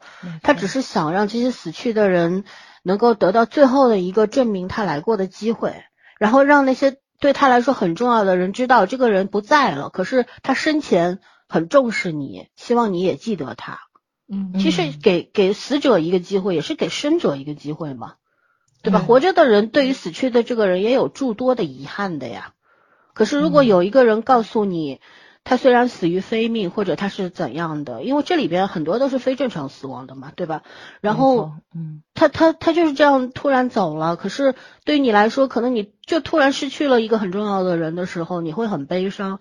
可是我想告诉你，就是他留下的这些遗物啊什么的，也许是你的一个念想，我交给你了，你怎么处理是你的问题。但无论如何，就是在传递一种一种思想嘛，就是他是来过的，你得记得他，对吧？那得到礼这这个怎么说遗物馈赠的这个人，也会希望未来自己离开的时候，也会有人这样温柔的对待自己。我觉觉得这个有的时候就是这个这个整理师，包括去拿这个遗物去给其他人给生者的这样的一个传递啊，比传宗接代好使，真的。嗯没错？是吧？因为嗯这个世上总有一个人是挂念你的。如果你这个人嗯活到了，这个世上根本就没有一个人挂念你，那你也很失败了，是不是这样？嗯嗯，你你如果是就算客观原因你没有子孙没有什么的，可是你总有个朋友吧？是不是？嗯如果你活着连一个朋友、好朋友都没有交到的话，没有一个人充分的信任你，然后惦记你或者怎样的话，你真的挺失败的，这是实话吧？对吧？嗯，没错。嗯对，这也是一种传承，生我觉得是一种生于生命的传承，对对吧？人活过的一种意义。嗯是的，对。然后我们最后，嗯、死亡文化作品存在的意义，其实我们也说过了嘛，就是，嗯嗯，就我就是可能年轻人还是不愿意去面对这个问题的。就我呃说个题外话，就是是昨天看到一个微博嘛，一个我关注的作家发的，就是说好像是说现在有一个教育学家还是一个人大代表啊还是啥的来着，嗯反正是一个高层，就讲说现在要紧急呼吁学校要开始做性教育，从小孩子抓起。然后很多评论区的人说：“哎呀天呐，我们这个 天国啊不是天朝终终于有这个有性繁殖了，没有无性无性繁殖的年代过去了。”对，其实这是一个进步嘛，就是性教育是很有必要的，因为就是性教育性教育的缺失，导致现在孩子们长大之后，你要通过很多走很多弯路，才会去认知到，哦，原来性是一个很神圣也很健康的东西你不应该嗯羞于提及它。然后还有一个，我觉得就是呃，下一步咱们搞搞死亡教育。对吧？让大家充分认识到、啊，还是那句话，你知道了人死为什么要会死，然后死也不是那么可怕的事儿，然后死亡对于一个家庭的影响是什么，对于你个人来说是什么的时候，那么你才会嗯明白我为什么要好好活着了，对。嗯，对吧？你这概念太抽象了，就是咱大人其实很多时候你也要考虑很多。对于孩子，你给他讲，他完全不明白，就是真的是得掰开了揉碎了，然后通过各种方式让他去理解死亡到底是什么啊，嗯，很难的一件事情。死亡就像一种不，它不是仪仪式，很多时候是一种形式。我乡下不是有套房子嘛，我所在那个房子所在的小区里边有很多，就是住户都是老人家，因为也不算上海的郊区嘛，那个房子在，然后很多年轻人都是在。离市区比较近的地方住，因为上班方便嘛。乡下毕竟从业这个务工的机会比较少，然后那个那个小区里边就是很多老人，基本上一两个月吧就会走掉一位。我有时候去那边小住几天，就恰巧遇到过两次。是我还真的是我这个人对是活人没什么好奇心，对这些事儿倒挺有好奇心的。我就站在阳台上看嘛。他是这样的，他比方说今天这个老人走了。可能也是一个高龄老了嘛，高寿了，他走了，走了之后他第二天就火化了，都没有什么停灵三天这种事情了，就不像以前仪式，嗯。啊也没有，就是先是这样的，他过世了，过世了之后直接就家属会找这个街上都会有这种殡葬一条龙服务嘛，你只要找到他们，他们就会给你搞定，然后所有的事情都给你，你只要花钱就行了，然后就立刻会有这个。呃，殡仪馆的车把人来拉走，拉走了之后就给你安排第二天什么时候烧，然后一家人来几个大巴车，就一条龙服务，一大巴车过来把你的所有的亲戚全都接走。啊，乡下是有个规矩的，就是出门要插那个香，人手一根香，走到这个小区门口把香一插，是什么呢？就是让魂灵回来。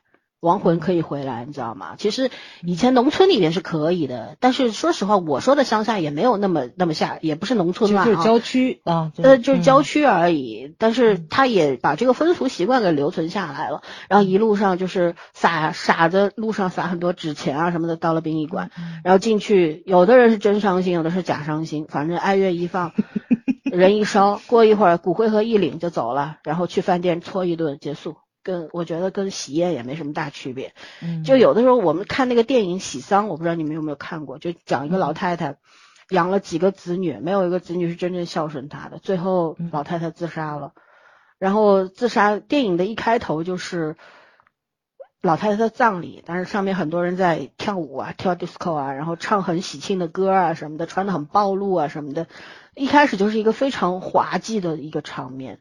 就我有有我在我们那个小区里边看到这两次，我都觉得差不多，真的差不多。呃，大家可能就是对死亡这件事情既恐惧，然后又不敬畏吧。所以说呢，就是人死了就巴不得赶紧把这个事儿人给处理了吧，尸体也处理了，然后我继续过我的生活什么什么的。然后很多事情是做给活人看的，大摆宴席。去饭店还要比拼呢，你加一三千块的，我加来个五千块的，就这样比赛嘛，是吧？都是都是面子，然后哭也没有几滴眼泪，肯定会有人真心真的伤心，但是大多数但不流眼泪儿，对吧？对，有的人是大多数是假的，就是走个过场哦，真的，我觉得就是有的时候这种事儿看多了吧，你就会觉得了无生趣，你知道吗？就这种感觉。然后后来有一次也是遇到，呃，我。不是同一家，就是可能那老人走了，走的那一天我没看到，但是他三七五七，你们知道吧？不是上呃就就咱一样，我们中国人就讲七七四十九天嘛，对吧？三七五七在上海是要大弄的，就是弄个纸房子啊什么。其实现在小区里面都是不允许烧这些东西了，他们就偷偷烧。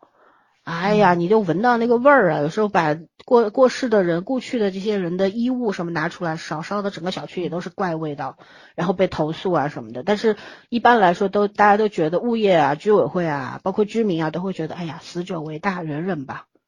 就很多不文明的现象，很多形式的事情就出现了嘛。那有时候就啼笑皆非。我我我不知道那种时候该开该该嘲讽还是该悲伤还是。还是该怎么样？你笑也笑不出来，哭也哭不出来，那那种感觉啊，有时候觉得人好残忍，真的是冷漠，骨子里的。嗯，有些有些老人他可能常年生病啊，或者什么什么的，子女啊说难听点就是久病床前无孝子嘛。有的时候你走了，他们反而一轻松。但是咱们也不能去责怪有些子女，他真的他自己年纪也大了，比如老人活到九十多，子女也六七十了，他也干不动了。嗯，是吧？然后伺候不了了，自己生活压力也很大，自己有孩子、有孙子、有孙女，所以个人有个人的困境吧。所以那个时候就是，我觉得就反而就是死亡这件事情，就人命这个事情就落到了最低处。一个老人的权益，他生活的权益，他死去以后的尊严都落到了最低处。呃，这个事情很悲伤的，嗯，可是我们都主观上去忽略了吧？对，是吧？哦，这才是我觉得人最没有尊严的结结束了。嗯嗯，而且你是会麻木的。我我不知道你们有没有印象，就是我忘了是两千多少年了，有一年的冬天特别特别的冷，就是你们南方肯定比我们还难熬，就我们这边有暖气，零七零八吧，就是下了好久的雪。是，然后我印象中特别深，就是因为我们家是一楼，那个时候就有很多大管子是从一楼过去的。我们这边温度是能保证的很好，但是可能越往上，它的热水上去了或者怎么样的，就没有那么高的温度。供暖一直在投诉，就是家里边十八度都维持不了，那你们南方肯定就就更那什么了，你们还没有暖气呢。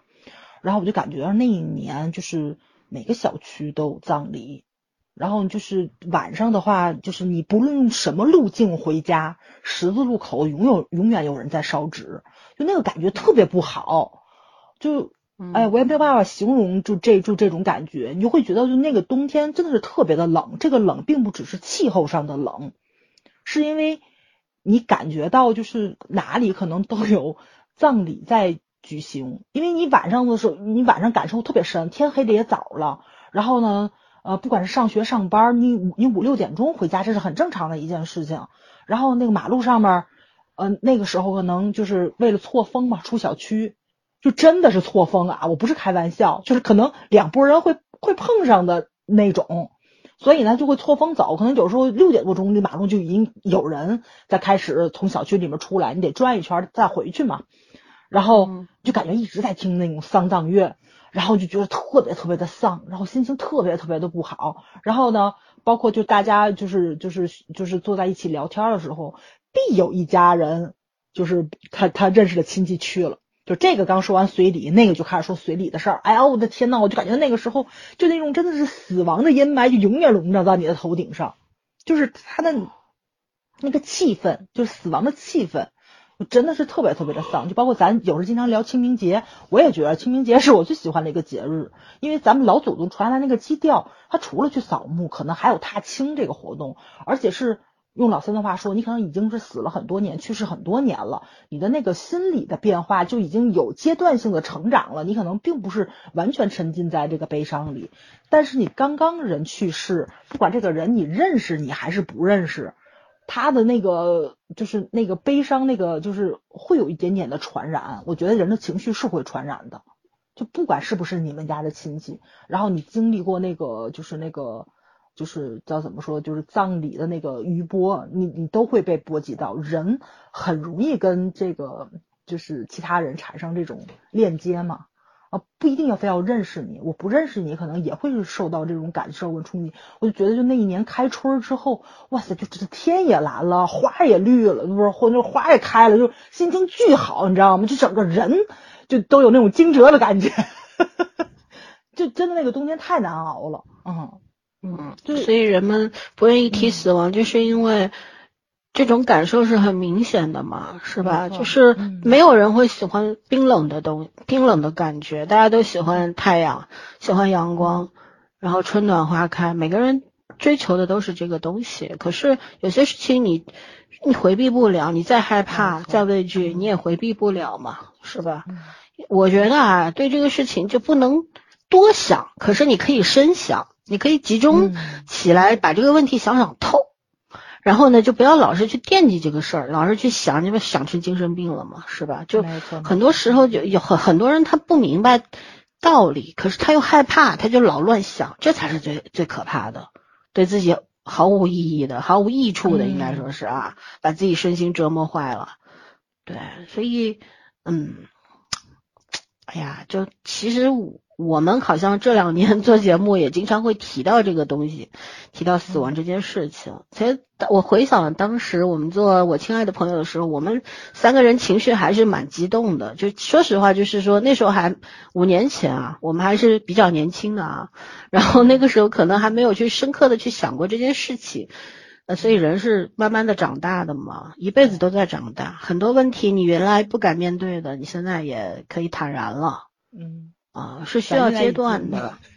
已经面对猝死这个话题了。啊，哎，对，有的，但是没有答案嘛，很多没有答案，因为你也知道猝死就是有时候就过劳嘛，是吧？但是但是真的有的时候，我像我们这种日均工作十二小时以上的，我也怕猝死。可是我没办法，嗯，就没有办法，你怎么办呢？很多的年轻人，什么那种资本家，为什么我们恨他们？呼吁什么零零七九九六？说实话，就是你没把人当回事儿嘛。你言你人家零零七九九六不就是为你挣钱吗？对，你是给他发工资了，可是你这作为一条人，人的生命是很可贵，因为只有一次，你对人人。活着这件事情你是不尊重的嘛？你对人的生命是不尊重的嘛？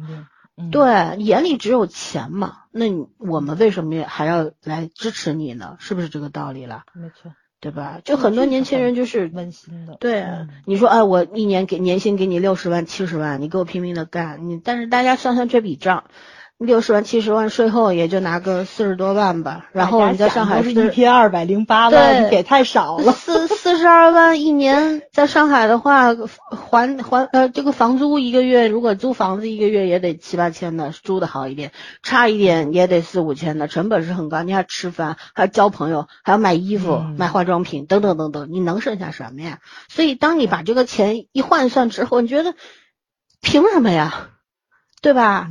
可是呢，你知道凭什么呀？不不值得，但是你又没办法，最要命的就是没办法嘛，因为你得活下去啊，你的父母啊，你的家庭对你都有期待，然后你对你自己的未来也有期待，有美好的愿景，你总是想我现在拼了命工作，未来可能会好一点，我自己苦这一辈子，我的孩子会好一点，大家都是这样子忙忙碌碌一辈子就这么过去了，对。啊，所以就是就是毫 毫无办法。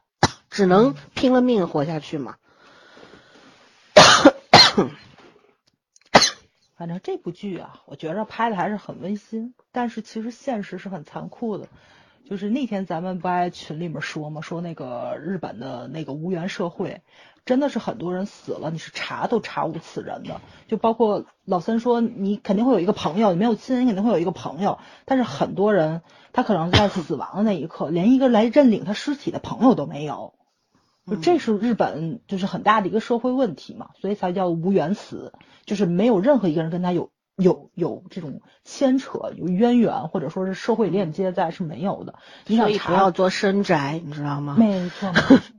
嗯，大家都不知道你什么时候做，什么时候出没。如果你想有人还记得你，就不要做深宅，真的。但如果你觉得做深宅很快乐，有没有人记得也无所谓，那你就去做，没关系。嗯。嗯嗯，没错，对，而且现在还有一个话题嘛，就叫什么来着？互 互联网财产。我那天看到这个，我都快笑喷了。我还心想是帮我还花呗吗？我就觉得这可能是种玩笑话嘛，对吧？然后发现是我想多。他说的是什么 QQ 啊，就是什么，就是就是你各种的 APP 的这种社交的那个东西，你要不要清除它？就是你留在上面。就有没有什么用啊？就记录说白了，没错没错，就这个东西有没有人帮你处处理一下？然后你想怎么样处理你的这种？没错，现在是互联网遗产都有，太逗了，简直是。因为现在人 家生活在互联网上呀，嗯嗯。哎，别说这个这个行业倒是不错，我我要认真考虑一下。这是帮人处理互联网遗产是吧？对。我想比较现实，帮你还花呗。我个人的角度上，我觉得这东西有必要处理一下。嗯，是的，是的，确实有必要处理一下。嗯嗯，哎呀，反正就是说说嘛，就大家会觉得很丧，是吧？你们又在讲毒鸡汤啦什么的，生生死死的。我们讲的是参汤好吗？对，我们想说的就是，就是活着真的是很辛苦啦，尤其。我们这些中年人虽然也受过高等教育，可是说实话，在这个社会上的竞争力已经是很薄弱了，跟年轻人啊，就是这个。生活的人生的轨迹其实已经已经是往下面走了，是吧？不是往上扬的阶段了。然后你去竞争吧，你竞争不过年轻人，不仅仅是你的学历或者你的精力，甚至你的健康，你都竞争不了了。嗯。然后呢，就。就没有办法，就是很多时候就是特别无奈的。其实这些事情吧，咱们上一代、上几代人都经历过的，我们后面的这些后辈们，我们的下一代们，他们也终究会经历的，谁也逃不过这个规律，是吧？所以呢，可能在年轻的时候你不会去，你会很抵触去想这些事儿，但你总有一天你会不由自主的想的，因为当你。陷入到这个困境里边的时候，到了进入这个阶段的时候，你就会去想的。那那个时候再想也不迟，说实话就是，哪怕一辈子都想不明白也没关系。我只能说祝大家运气足够好，就是你这一辈子你把没把这些所谓的人生意义啊、什么深刻的道理想明白，那说明什么呢？有人好好的在呵护你，你过得很幸福。这是值得祝贺的事儿，说明你上辈子积德了，知道吧？所以 没有关系，就是我们也不是在说大家都必须要怎么样怎么样，只是我们在聊我们三个人，我们现阶段对于生生死死这件事情的考虑，这是两件事情，但是它又是互相关联的，根本就没有办法分割的，对吧？那我们现阶段就是这么想的，跟大家分享一下。然后，其实我一直蛮喜欢一句很中二的话，叫做“我偏要摩擦的更猛烈一些”，和这个世界。就是，其实讲这句话的核心意义，不就是我要在这个世界上留下一点痕迹吗？嗯，其实痕迹，关于痕迹这个话题，我大概在十年以前吧，跟我一个朋友，他现在也算是一个。算诗人吧，也是在作协里边。反正我觉得他诗写的也不怎么样，因为我看不懂。然后 当时 笑死了，对，他就他就说，就说我我要一定要我要写出很好的诗歌呀，然后我要不要像你们这种写小说的呀，我要创作出什么样什么样的文学。那时候我们还年轻嘛，雄心壮志。他就我说那为什么呢？你。但且不说你能不能写出来，你就写出来，你就留下什么痕迹了。然后他就说，就你留下了文字，但凡有一千个人看过，就这就是你在世界上留下的痕迹。我那个时候觉得这个人有有点什么大病吧，就那种感觉。但现在我能够理解，就是很多人其实都是一样，无论你是要生孩子，让孩子们记得你，还是你要留下你的作品。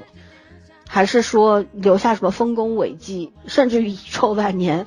其实你看这这些词汇是吧？啊，名垂千史，遗臭万年，说白了都是要在这个世界上留下痕迹而已呀，是不是？嗯，对，嗯啊，所以没什么，就是呃，说实话，活着这个议题我们还没想明白呢。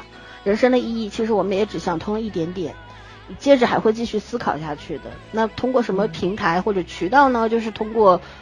身边的事，通过社会上发生的事，以及更多更多优秀的文学作品、影视作品，对我们去体会、去摩擦，然后，然后去感悟。对我觉得这样子也蛮好的，谈不上幸福吧，有时候还挺痛苦的，但是也是蛮好的。起码我觉得对你自己目前的自己还是有一些帮助的，那就 OK 了。所以我们就关于这个剧，我们今天差不多就聊完了，对吧？然后我们就。就是还是推荐的啊，虽然他没有做到我们想象中的很优秀的那个样子，但是无论如何，我觉得对于很多人来说，它有一定的提示作用，所以大家去看，好吧？嗯嗯，好了，那还有什么？